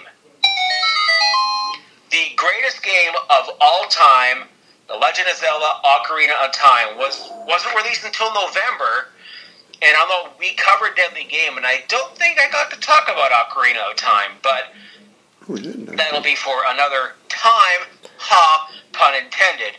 But in our Wayback Machine, in theaters, was Antz, American History X, A Night at the Roxbury, and Bride of Chucky. Who remembers when Chucky appeared on Nitro? Oh, I do, and it sucked. oh god damn it! Topping uh. the charts in in music for literally one week was "One Week" by the Barenaked Ladies. What a pun! And I think it was like Brandy and Monica had a song in here somewhere. Maybe the Titanic, uh, Heart Will Go On, was ruling most of '98. On TV, we had The Simpsons, Treehouse of Horror 9, which had the Hell to Pay, Terror of Tiny Toons and Starship Poopers shorts. You know, Hell to Pay when, you know, Snake, Springfield's resident criminal, dies. Homer gets a hair transplant, takes over his brain, he becomes a serial killer. The Tiny Toon one is when Bart and Lisa end up in Itchy and Scratchy. And Starship Poopers, um, Maggie is the uh, child of aliens Kang and Kodos. In video games, oh, and on King of the, we had a King of the Hill episode in there too. But in video games, Wario Land Two for the Game Boy Color, Apocalypse for the PS1, a really, really bad but fun top-down Contra shooter voiced by Bruce Willis, complete with a whole bunch of terrible '80s action tropes and catchphrases. uh, Crash Bandicoot Warped and Oddworld Abe's Exodus. Holy shit! and guys, please listen to my Patreon show on Addict Radio, the 20 Bell Salute. I go into great details about this when I go month by month. So, October 99, I've already said it's No Mercy 99. It's going to be WrestleMania 2000. Uh, probably a horror movie in there somewhere, although I don't like to watch those. And my goodness, like, what a time to be a teenager. No, no kidding. Especially if you were watching uh, this this event here, because the fact that there were quite a few deals in which we saw the Nitro Girls, all of which were pretty talented dancers. And you know something? As much as you know, the Nitro Girls probably hindered a lot of these matches. I definitely will say that it would be kind of nice just to have those kind of deals where they just you know took breaks from the wrestling and just had like these kind of random go-go dancers every now and then. That's just me. I think it would just be kind of one of those things to just break the tension, and be like, oh yeah, something for for the guys to enjoy, something for some most women to enjoy. Um, but yeah, let's start talking about this. We kicked off with the television title matchup between Chris Jericho and Raven. First of all, um, I do find it very amazing that I'm watching the uh, WWE Network version of this, and we have you know the Raven uh, music playing as well as Chris Jericho's you know Break the Walls early version playing during this entire deal, and I know right, and the matchup actually kicks off with Raven basically saying like, "Oh, you know something." I don't want to compete for this thing. And it's like, wow, you're showing how much you care about the World TV title, aren't you, bud? Chris Jericho provokes Raven. Raven finally gets back in the ring. We get the matchup going. Honestly, it was a pretty stellar matchup between the two of them. Uh, Jericho kicked out of the Raven Effect DDT because nobody does a DDT like Jake the Snake Roberts. Fight me on that. I dare you. Uh, we see a little bit of interference and Chris Jericho using the walls of Jericho on Raven. And Raven, who has had this reputation of being a bit of a badass and being a bit of a tough guy, he like taps out immediately, which is funny because during commentary, I remember them mentioning that he passed out to one submission maneuver. So it's like, okay, so why is it that this submission maneuver he kind of passes out, but in this one he just taps out? Wow, Raven, you you went from badass to pansy in like a matter of two moves. That's sad, but it was a great. match. Honestly, it was a really good matchup to start off the show. I was pretty content with this. I thought, okay, I mean, so far so good. I mean, that changes in the next matchup, but we'll get into that in just a minute. Honestly, what were your thoughts about this matchup? Like you said, you were a young kid. This was your first wrestling matchup. This is like your first first ex- major exposure to the world of professional wrestling. What were your thoughts about Raven versus Jericho? Well, I managed to get a uh, like a VHS or pay per view rip, so I have WCW's um, knockoff themes. So this was Raven coming out to "Come as You Are" by Nirvana, and Chris Jericho coming out to uh, "Even Flow" by a Pearl Jam. Oh, the '90s. Yeah, fourteen-year-old me knew even knew back then that this was. Uh, wow, these guys are really ripping off these themes, and they get worse later later in the show, especially with Rick Steiner. Welcome to the jungle. Welcome to the dog pound. Yeah, this is a great match. Um, I I was watching WCW a lot at this point too, and I'm like, oh, I remember Raven being a whiner and a crier, and they they did reference. I remember them talking about the yeah he tapped out to this move right away, and he like passed that up to like the rings of Saturn, and I guess it was something to do with his character. Like yeah, oh yeah, he just wants to get, just get out of there right away, and boom, you know, kind of like uh, Bayley winning a match and running to the to the back immediately. Jesus. And I loved I loved like WCW Jericho. It was like the flock is the biggest pile of morons and idiots, and Chris Jericho equals buy rates and rear ends and seats.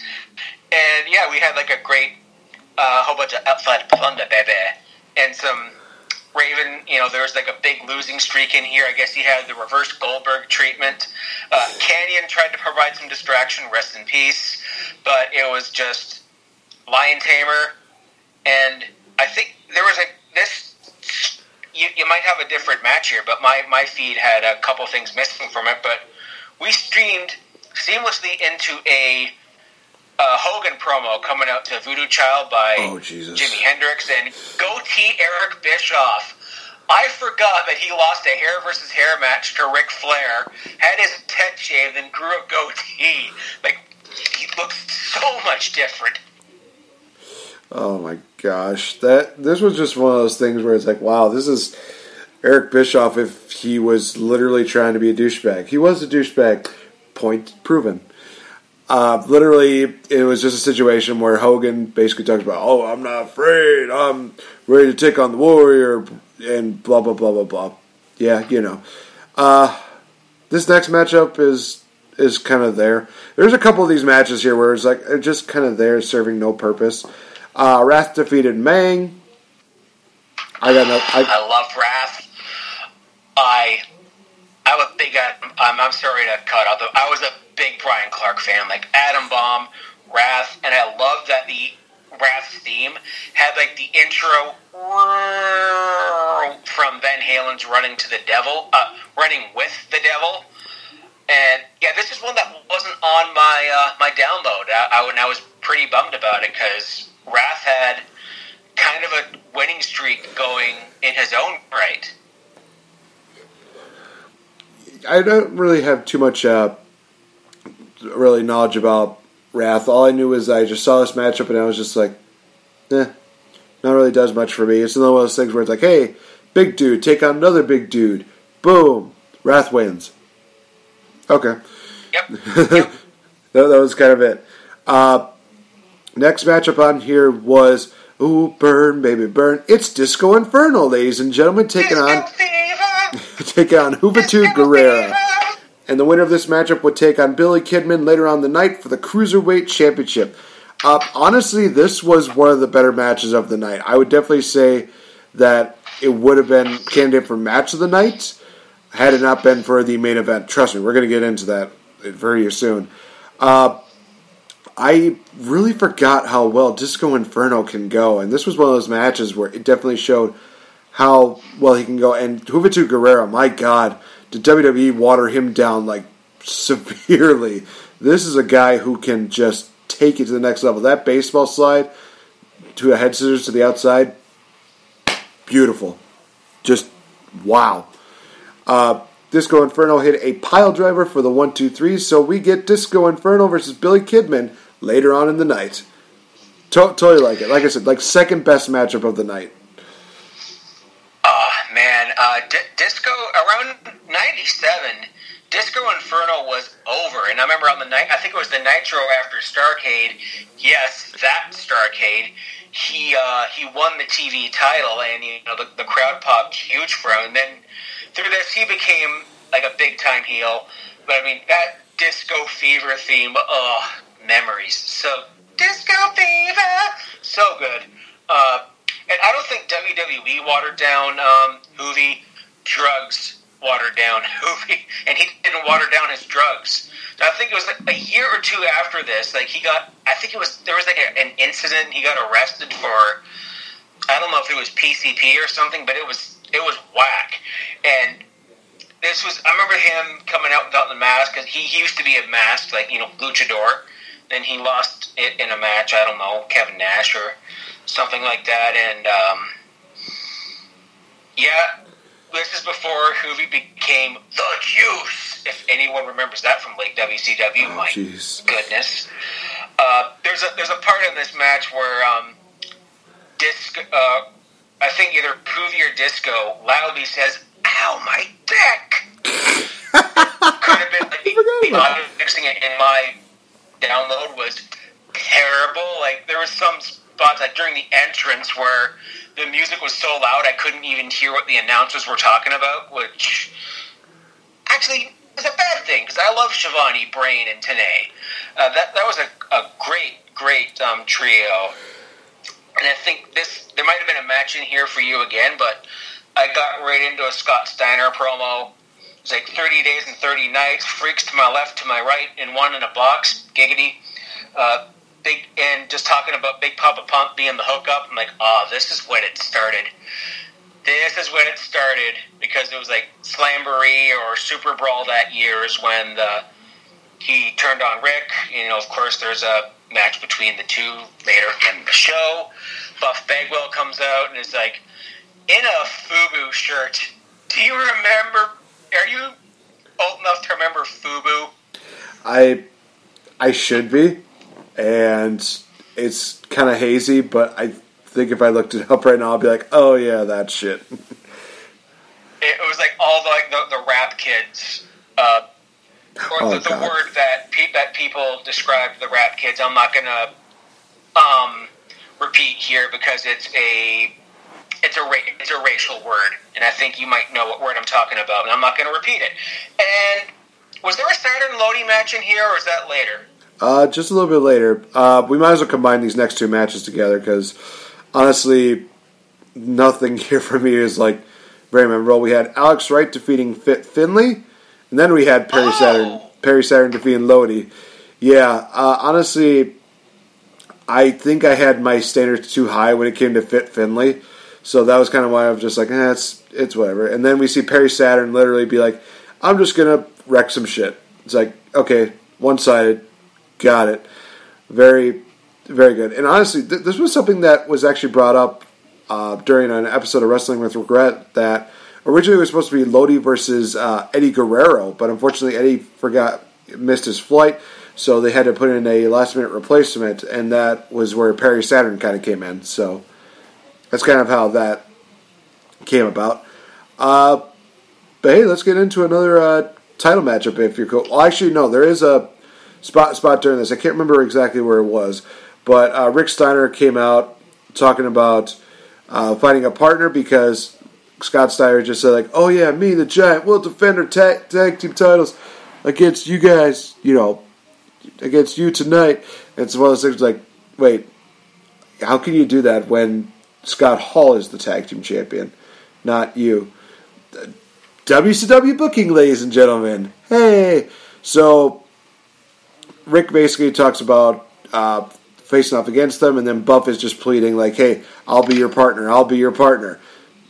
Okay, so Buff Bagwell and Rick Steiner they're slated to take on the Giant and Rick Steiner, and they made this like real little quirky stipulation that if Rick and Buff Bagwell win, then Rick Steiner will get 15 minutes to with Scott Steiner by himself. I guess.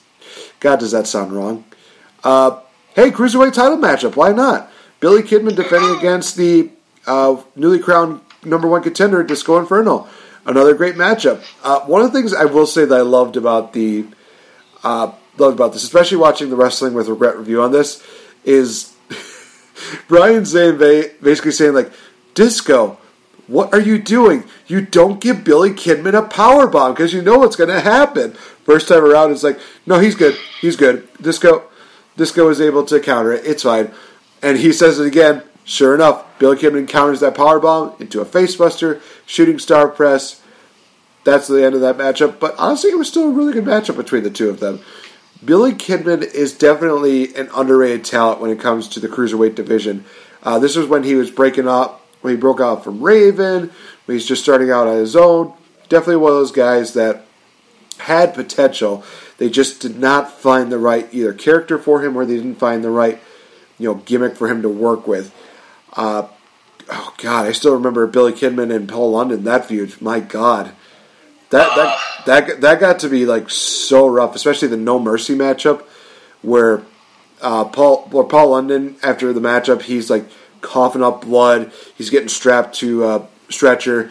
Billy Kidman just pushes the guys away, does a shooting star press to London while he's on the stretcher, and just what sold it for me was like Taz and Michael Cole's reaction. Um, Taz just going like, "Oh my god, that son of a bitch! I can't believe he did that." Just one of those moments where it's like, "This makes wrestling real. This is awesome. This is why I love WWE." But oh gosh, but like I said, this was a really good matchup between Billy Kidman and Disco Inferno. Uh, oh gosh, I, I, I wish we had more of these to talk about for the rest of the night. We're not. I'm not gonna lie. This, this I think right about here is where things are kind of really shaky or just really swervy. But before we get too deep into that, uh, your thoughts on this cruiserweight title matchup? Billy Kidman was wearing what everybody made their creator wrestler look like in the late 90s tank top, jean shorts, basic. Oh God, yeah. Uh, loved it. E- e- e- early incarnations of uh, of my guy, of, of my friend, or my nickname of Pierre Chopper um, from hockey. Long story, not really. Uh, there was a couple of botchy spots in in this in these matches, but I I, I still loved it. Uh, Disco sucks chance. You know your basic you know heel face heat match and the trash talking, and the ring mic really picked up Disco being like, "Show me something, you pipsqueak." Pipsqueak. Now there's an insult you haven't heard since Disco. Uh, you know, there was a really nice uh, front face suplex, gourd buster. Uh, I think they went for like a pile driver on the floor, and uh, I'm sorry, but Billy, like a little later on, like Billy Kidman's shooting star was still okay, but it, he he became the worst shooting star press giver uh, after this. Like it, you know, I think yeah, it was an accident that hurt Jamie Noble that you know set up that spot with Paul London. Like, oh man, I forgot about that match. And you're talking to a massive Paul London fan here too, but yeah, and I loved that when he was with um, Raven, he called the move the seventy because he looked like he was a heroin addict. That's the joke. Drugs. They're funny, aren't they? Oh, no. Well, speaking of drugs, I'm sure we wish we had one for this next matchup. Uh, we had the Giant and Scott Steiner, the World Tag Team Champions, Giant question mark, taking on Buff Bagwell and Rick Steiner for the titles. Uh, so here's the thing about this entire deal. Had they not had Rick Steiner and Scott Steiner lock up in the matchup, then the stipulation would have been more worthwhile. The problem is that throughout the majority of the matchup, they did have Scott and Rick in this, especially considering the fact that Buff Bagwell during this matchup swerve. He turns on Rick and he decides, nope, I'm still with the NWO. It's like, do I, why? What was the point? He made it too obvious. It was just oh so stupid. Matchup went way too long, uh, but we see. Oh my god! I actually did forget about this. Um, Big Show getting up to the top rope, and he does a missile drop kick to Scott Steiner by accident. Yeah, the Big Show in his prime used to do missile drop kicks. It's literally one of those things where it's like, what the? F- oh my god! This is okay. I'm I'm I'm in shock about this. It was pretty amazing. Uh, Rick Steiner though would find a way to capitalize off of that. Hit the uh, Steiner Bulldog. I believe it was on it was it was on the Giant for the victory. So Rick Steiner is the tag team champions. Then we might as well tie this matchup in here. Rick Steiner versus Scott Steiner. This was pointless. This was stupid because we already had basically that matchup in in, in its for the tag team title matchup. But Rick Steiner picks up another victory. Hey, two back to back wins for Rick Steiner. Apparently, he's the chosen one to lead WCW to the next generation. So, like I said, had they not had Rick Steiner, you know, fight off against Scott Steiner during the matchup, this matchup would seem more important and it would seem a lot more worthwhile. But it just literally felt like a giant mesh of just bleh. So those are my thoughts on these two matches here because they just ah, it was a waste, waste of a heel turn that really everybody saw coming, and then then a waste of a matchup, which is probably one of the reasons why WCW got in trouble. Yeah, I I like this. I mean, I, I what I what I what I found really funny going back is listening to the commentary, billing the Big Show, I mean the Giant at 552 pounds, and he's just sitting there leaning leaning on ringside, just uh, smoking a dart. Like he's the guy. He's just like they used to say, like, "Oh yeah, Big Show, why don't you get in shape?" And he's just like eating cheeseburgers and smoking cigarettes. But now he's shredded and. He had like a cage match with Braun where he did like a top rope elbow on the guy, and that should like be a career ender. Uh, and he landed a, I think he landed a missile drop kick in WWE against uh, Viscera once. So there's he, he could do he could do some crazy stuff at that point in time. And as soon as I saw Buff tagged in this match, I'm like, oh yeah, we're gonna get a double cross spot, double clothesline kick. him out, yeah, yeah, saw that coming. Even 14 year old me, who didn't know wrestling was a work yet, knew this was coming. And I liked how they, they kind of referenced that um, injury that Buff suffered. I, I don't know if it was kayfabe or or legit, where like Buff had like a neck injury, taking a Steiner Bulldog. He was really rough looking, so it may have been actual. Um, and Rick Steiner, when he is the tag team champions, do you know who he initially awarded the tag title to, and then ended up tagging with? I'm about to say if it's Chucky, I swear to God. Oh, it's worse. So he awarded a tag the, the other tag team title to Judy Bagwell, Buff's mom. I don't know if they had a match or if it was like, hey, they'll come out to the ring. This is my tag team partner, and it's Judy Bagwell. Like well before she was on a forklift. Um, but then eventually there was uh, there, was a tag team called High Voltage. It was a something Rage and Kenny Kaos, and Kenny Kaos had broken out on his own because the other guy, I don't know, fired steroids. I don't know. So Kenny Kaos and Rick Steiner were the de facto tag team champions after this, and mercifully their reign didn't last long. And I think there was like a a tag team title tournament in early '99, and we saw the Filthy Animals, the West Texas Rednecks. Oh, the West Texas Rednecks. Do you remember the Rap is Crap song, Nate? I actually do not. Oh, look, look it up when you're done. Uh, you'll you won't regret it. It was uh, Barry Windham, Curt Hennig, Kendall Windham, and I think for a brief period of time, Virgil was in this stable. Oh Jesus! But it was like Barry Windham and um, Curt Hennig. I think they, they were like tag team champs for a while, feuding with, you know, if rap is crap, oh, you're feuding with the Filthy Animals. Okay. Uh, the Rick Steiner versus Scott Steiner match was basic. It was fine. I mean, Rick got his heat back. I agree with you with that whole tag team thing. Like when Rick got in, you know, Scott should have been not cowering because you know you get a big, roidy, hulking monster kind of cowering from uh, stocky little brother. It wouldn't. It would have made Scott look weak as a heel, but also look like a heel. Um, yeah, they shouldn't have touched in their first match somehow, but then their yeah, their match is fine. There was a restart because Stevie Ray got involved here. Buff came out in a suit and a Bill Clinton mask because hey, Bill Clinton was in the news at this point in time. Right. Uh, Oh, did not have man. sexual relations with that woman. Oh boy. Yeah, eh, yeah, yeah, yeah. And this is when I mean the next two matches are fine too, but yeah, the the card kind of took a dive already. So eh. yeah. Yeah. and one of the things that Mr. Fretz is referring to is the next matchup, which is Kevin Nash versus Scott Hall. So, basic build up to this one was that Scott Hall and Kevin Nash, they were the tag team champions, but then Scott Hall decided, yeah, you know what? I'm turned on you, Kevin. Boom, hits him in the back with the uh, title belt turns out him costing them the tag team titles to begin with.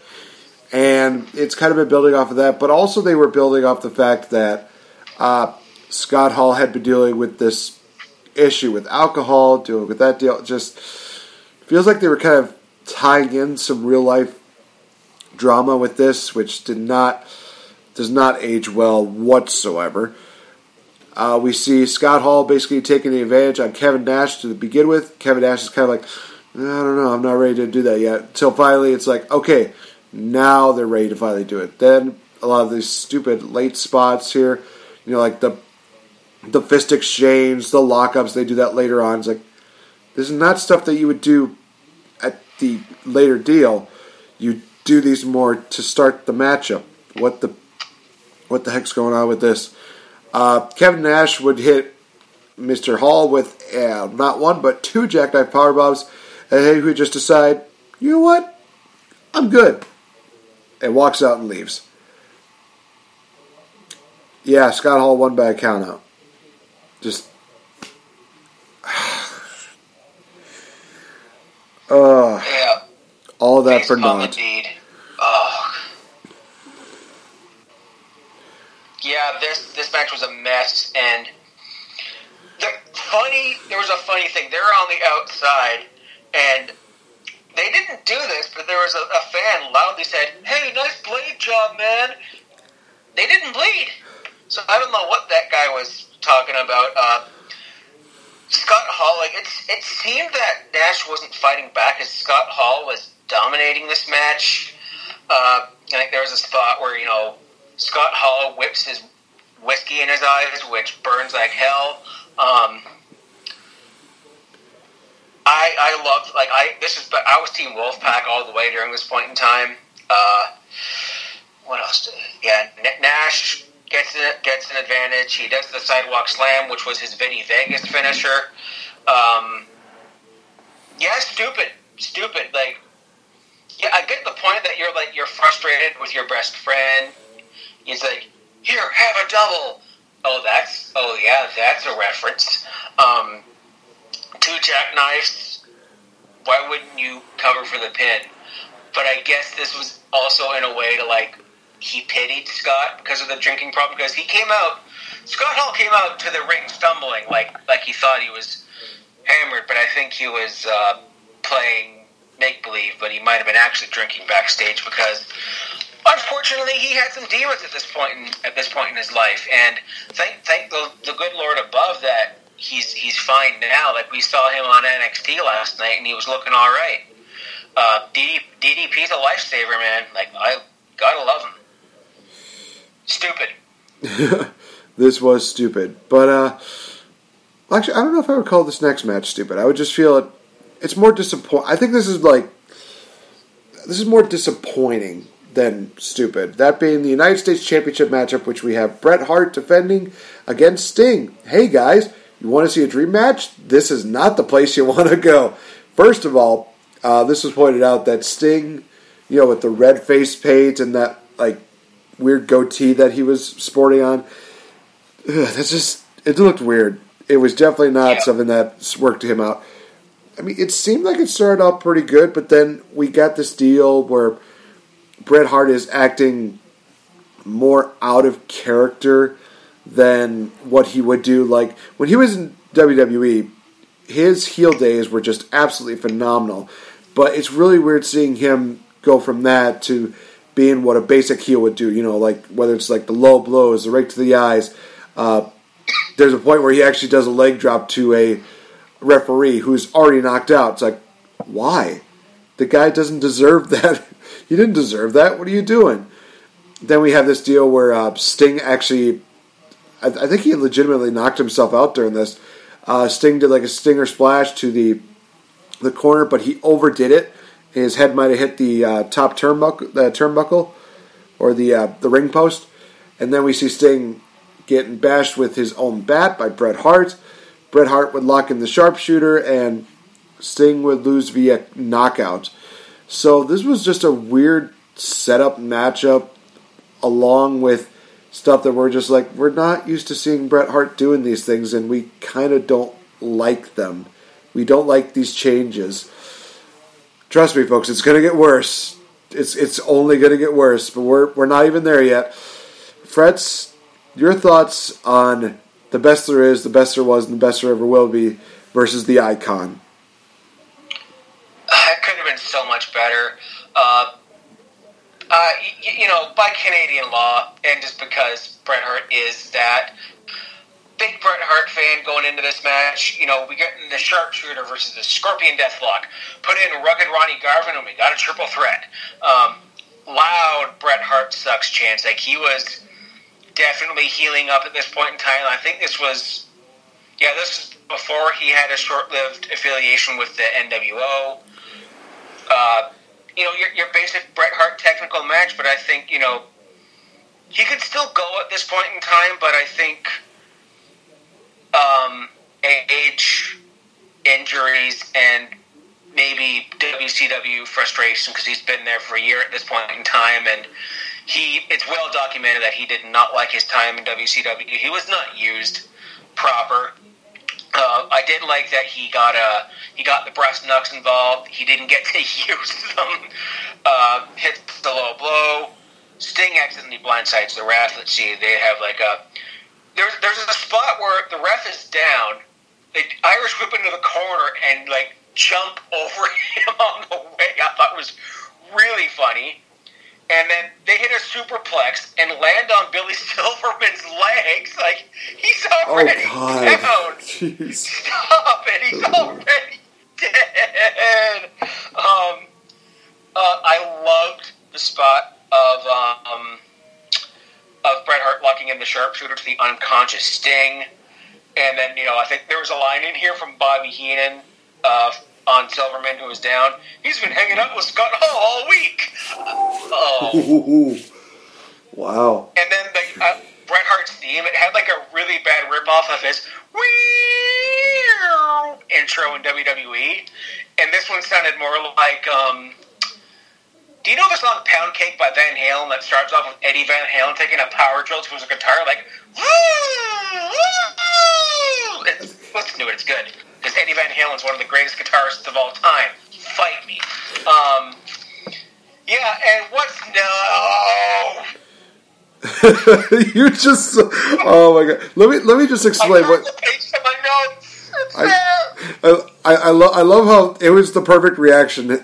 Had we have the kind of deal where we actually had like face cam for this podcast, just that reaction was just priceless. Just literally of him just turn the page, just go like, "Oh, what's the next match? Oh, fuck."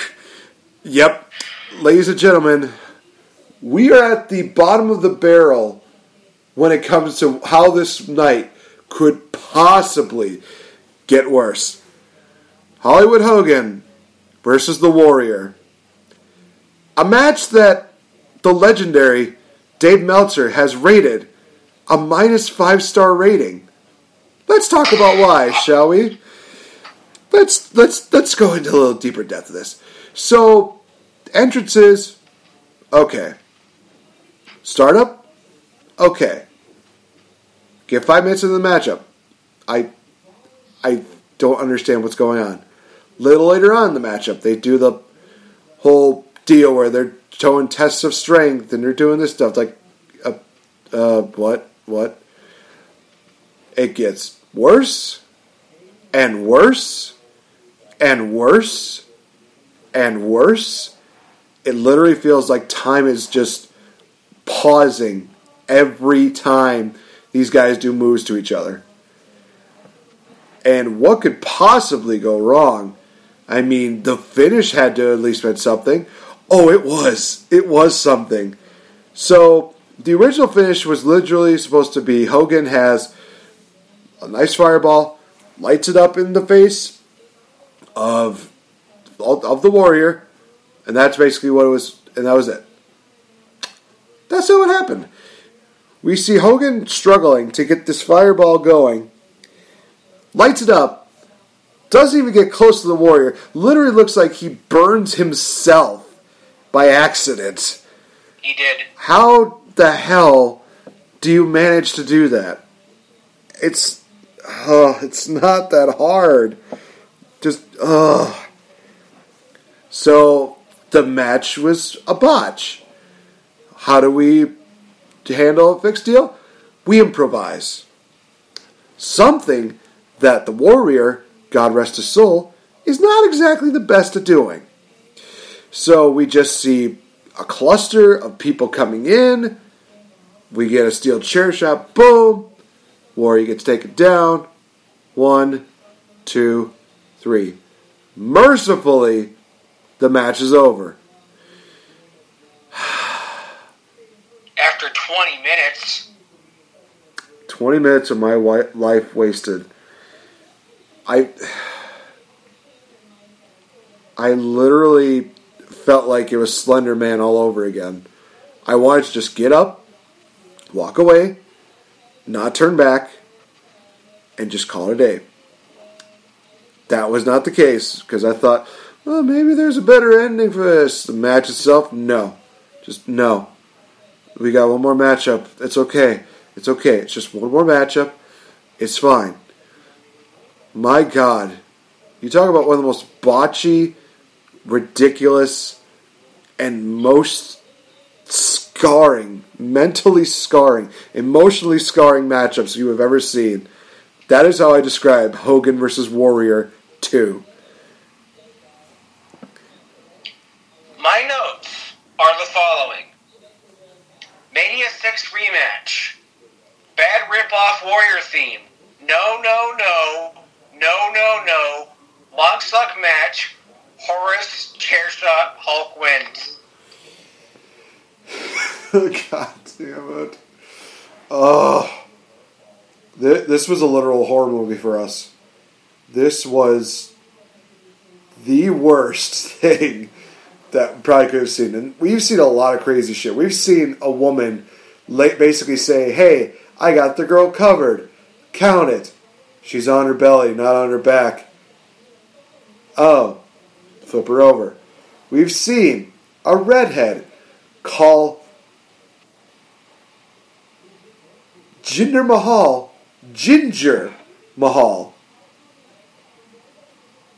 We, Have you seen Heroes of Wrestling? God help us. There, you talk about like a display of just absolute trash. That is definitely what. The, how how is that this matchup is basically the embodiment of what Heroes of Wrestling was, except for one thing. I think there's like one matchup on that entire card that was actually worth watching. And that was that. uh Was it the the, the Tully Blanchard versus Barry Windham match, something like that? Oh, yeah. I think that was like the only matchup there that was worth watching. Everything else sucked, and the crowd could not give a crap about it. And then just, uh, it's just horrible. So, I think I would much rather watch Heroes of Wrestling again than this match again. That's how bad it was, and that's a strong statement. But I, I stand by it. You know what? We, we, we're done talking about this. Let's let's move on. Let's move on. We go to the main event, which is DDP challenging Bill Goldberg for the WCW Heavyweight Championship. Okay. Major improvements from the previous matchup. Unfortunate that so many people had to miss out on that because WCW didn't contract the pay per view providers and said, hey, we're going to be going a little over. Can we just send you a check or some shit?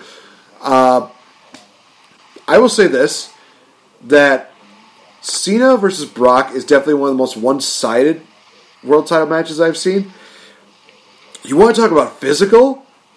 I think that this, like, first 10 minutes, if not five minutes of this matchup, definitely are the personification of what a physical world title match is. These guys are literally in like a collar and elbow tie up, literally just going around the ring. There's a spot where they literally lock each other up and go through the second ropes onto the outside. It is a physical deal. You feel the emotion, you feel the physicality. It feels literally like, oh my god, they're trying to tear each other apart. For what? For the World Heavyweight title. I believe it. I totally believe it. So awesome. Just absolutely amazing. Plus, we got one of the greatest diamond cutters of all time. Bill Goldberg goes for the jackhammer. That DDP's like, you know what? I'm just going to turn it around. Diamond cutter, boom. Had DDP not taken as long as he did, we would have had a new WCW champion. But he was just so exhausted from the matchup. You could definitely tell he did everything he could, crawls to the cover, one, two, Goldberg kicks out. And the crazy thing is that nobody kicked out of the Diamond Cutter before then. It was that much of a. It was that much of a of a. It, it was a move that was definitely definitely protected. So for this situation, it was a strong exception. It was like, okay, we accept it because of the fact that, unlike WrestleMania 19, where it took 30 seconds, and they still somehow got the pinfall victory, DDP, he took a little too long. Goldberg kicks out. Okay, so WCW has the logic there. Goldberg wins with his classic jackhammer, retains the championship, continues his undefeated streak. Oh, was this just an absolutely beautiful, beautiful matchup? This was my match of the night. It was great. DDP and Goldberg definitely brought out the best in each other. I wish we had more of this. Not nowadays, but just more of these kind of matches because it was awesome. Yeah, that um, spot where they tussled through the through the second rope is exactly when the pay per view feed cut off, and I didn't see the rest of this match until um, I think actually I did it for the review purposes of this show, and that jackhammer into the diamond cutter was a great reversal. Like DDP, this is a man that started his in ring career when he was like what my age. Like I'm 35. He might not have been much younger than me when he started his in ring career.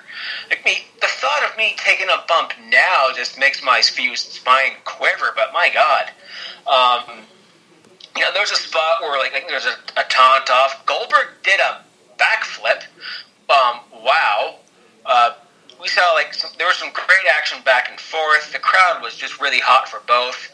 Uh, they loved Goldberg, but I think they uh, they wanted to see DDP as champion a little bit more. But he would be the champ in '99, although I don't know if he did it as a heel or a face. But DDP had a run, um, and unfortunately, this was the no, no. Bill had one more title defense after this before he would lose his streak to uh, Kevin Nash and a cattle prod. Uh, yeah, there was a spot here where like the spear hurt Bill Goldberg. He was working over like a shoulder injury, and when I saw that spear hurt him spot, I was instantly reminded of that Nitro in uh, in Toronto, where uh, Bret Hart had the suit of armor under the under the Leafs jersey, and Bill Goldberg speared him. Like, uh, and it makes and it makes me happy not only because it was a Leafs jersey, not only because it was a Ty Domi jersey, but because uh, it was Bret Hart getting one up, getting one up on Bill and outsmarting him. Yeah, but if I had to melt through this show, I might get a five and a half out of ten. Whew, that's rough. The only saving graces, like I said, were a couple of the matches. Like the starting match, the ending match, were great. Uh, I definitely would say Disco and Juvi were definitely, I think, the third matchup on there that I would say was really good. Other than that, everything felt like it was either a waste of time, stupid stipulations, or just complete disaster. Uh, I would give this one a. I'm gonna give it a C minus, just because of the fact that you know you still have you know great a couple of great matches, but this does not entirely save it. I would have gone a step lower, but I think that the main event is what saved the entire entire show, even though the feed cut off halfway through it during that collar and elbow tie up. So, yeah, honestly, I think that's the best way that I could possibly describe this show. Has some highlights, but overall, absolute shit. I'm sorry, but it just it just was. But I mean, I say we go a step further and uh, we cut we kind of do a WWE horror event in which it has hey two great matches involved in it, but it seemed like everything else kind of sucked, especially one match in particular. So next week, you guys, be sure to tune in because we're going to be reviewing WWE No Mercy 2002. Oh, That was the only reaction I needed. So, guys, be sure to check us out on Twitter at Legendary JF, at Real Effing Game, at Addict underscore Wrestle. Be sure to check out everybody else of the Wrestle Addict Radio family, the Gift of Podcast, the Kings of the Ring, the Nacho Mama Soap Opera, the Fourth Wall WrestleCast. And hey, do you like all this extra? Do you like this content? Well, be sure to check us out on our Patreon. We have more extra content. Just like Mr. Fretz said, he has a lot of great content there. Uh, Mr. JF, Jeff Hamacchio, he's got so much great content there as well. So much stuff, and it's only for five. That is less than a WWE Network subscription. It is because you're paying what nine ninety nine, five dollars a month. You're getting extra stuff. You're getting a lot of great stuff at our Patreon page. We are working our way to building up this empire that is the Wrestle Addict Radio Network to something even bigger and better, you guys. So definitely do not miss out on so many other great things that are going to be coming in the future. I have been saying this for a while now. I am working my way to get back on doing uh, more interviews with people, whether it be local wrestlers, whether it be the pros, whoever it may be. I am definitely on the road of working on that. Maybe it'll be a Patreon exclusive, or maybe it is going to be for you guys out here. I mean, we can't always have you be charged for everything. So maybe it's just one of those things where I'll just continue making this thing a free deal. Never know. But until then, you guys, we got another crazy. We we got a crazy weekend of wrestling. My God. ACW for me on Saturday, you guys. Be sure to just drop by if you did and you said hello. Much appreciated. Uh, also, we got Hell in the Cell.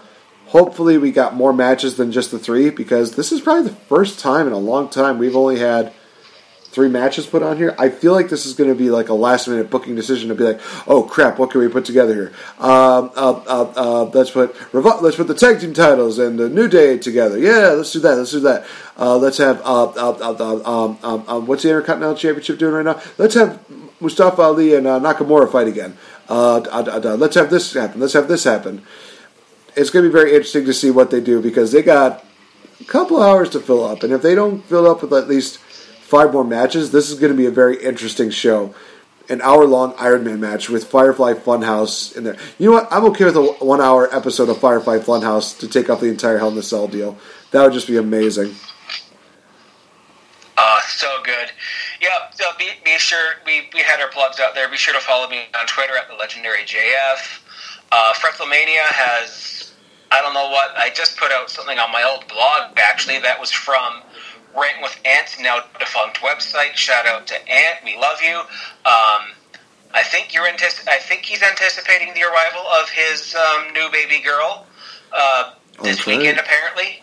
Um, so big, big love and big shout out to you, Ant. Uh, and yeah, big, and guess you're the reason we're here. So thank you for that. And yeah, props to your family. Uh, I don't know what's coming out from the from the Fretzelmania podcast. I might cook up something there, but this month I got to start watching uh, No Mercy '99 before, uh, and I got to look into No Mercy 02. And I've been listening to the Ruthless Aggression podcast with Kyle and Levi, and they. I was actually listening to the No Mercy episode last night, so it'll be fresh on my mind because those two guys, they're hilarious. Uh, like seriously, check them out too. Uh, yeah, that's that, that that's it for for plugs on my side of the fence. Well, guys, if you enjoyed the Game Changer podcast, be sure to check out the pop culture section of it, where this past week we talked about the build up to the Joker movie that is premiering right now, as well as talking about the Birds of Prey, as well as many other things there, guys. Be sure to also check out my co host on her Facebook fan page. Leave a like, be, leave a comment, be respectful, of course.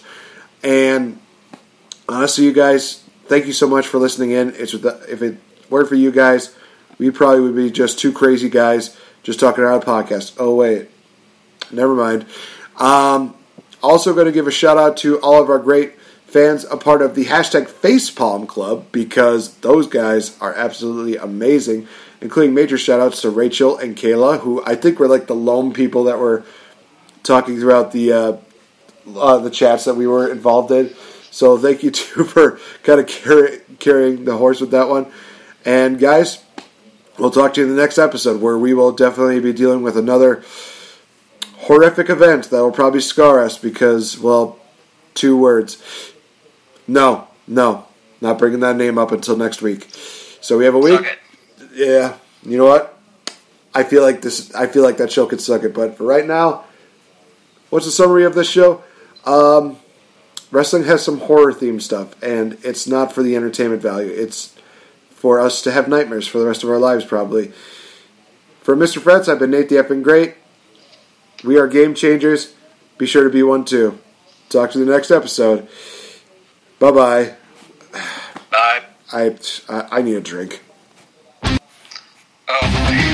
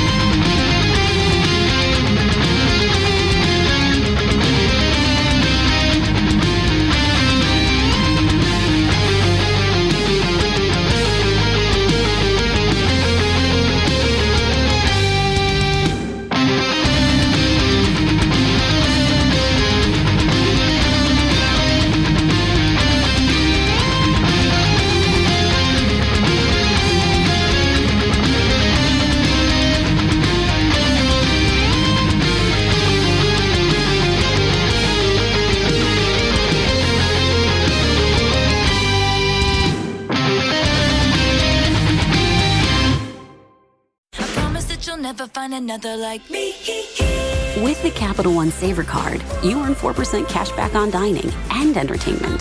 That's 4% cash back on milkshakes with extra whipped cream. And 4% to get extra loud at the show. The Capital One Saver Card. Earn 4% on dining and 4% on entertainment.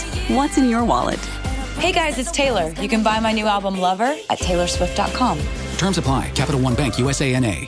Is your cell phone bill out of control? Then this is your wake up call. The new TracFone Wireless gives you unlimited talk and text starting at $20 a month, no contract, plus unlimited carryover data with active service. Yep, the new TracFone Wireless. Now you're in control. See terms and conditions at tracfone.com.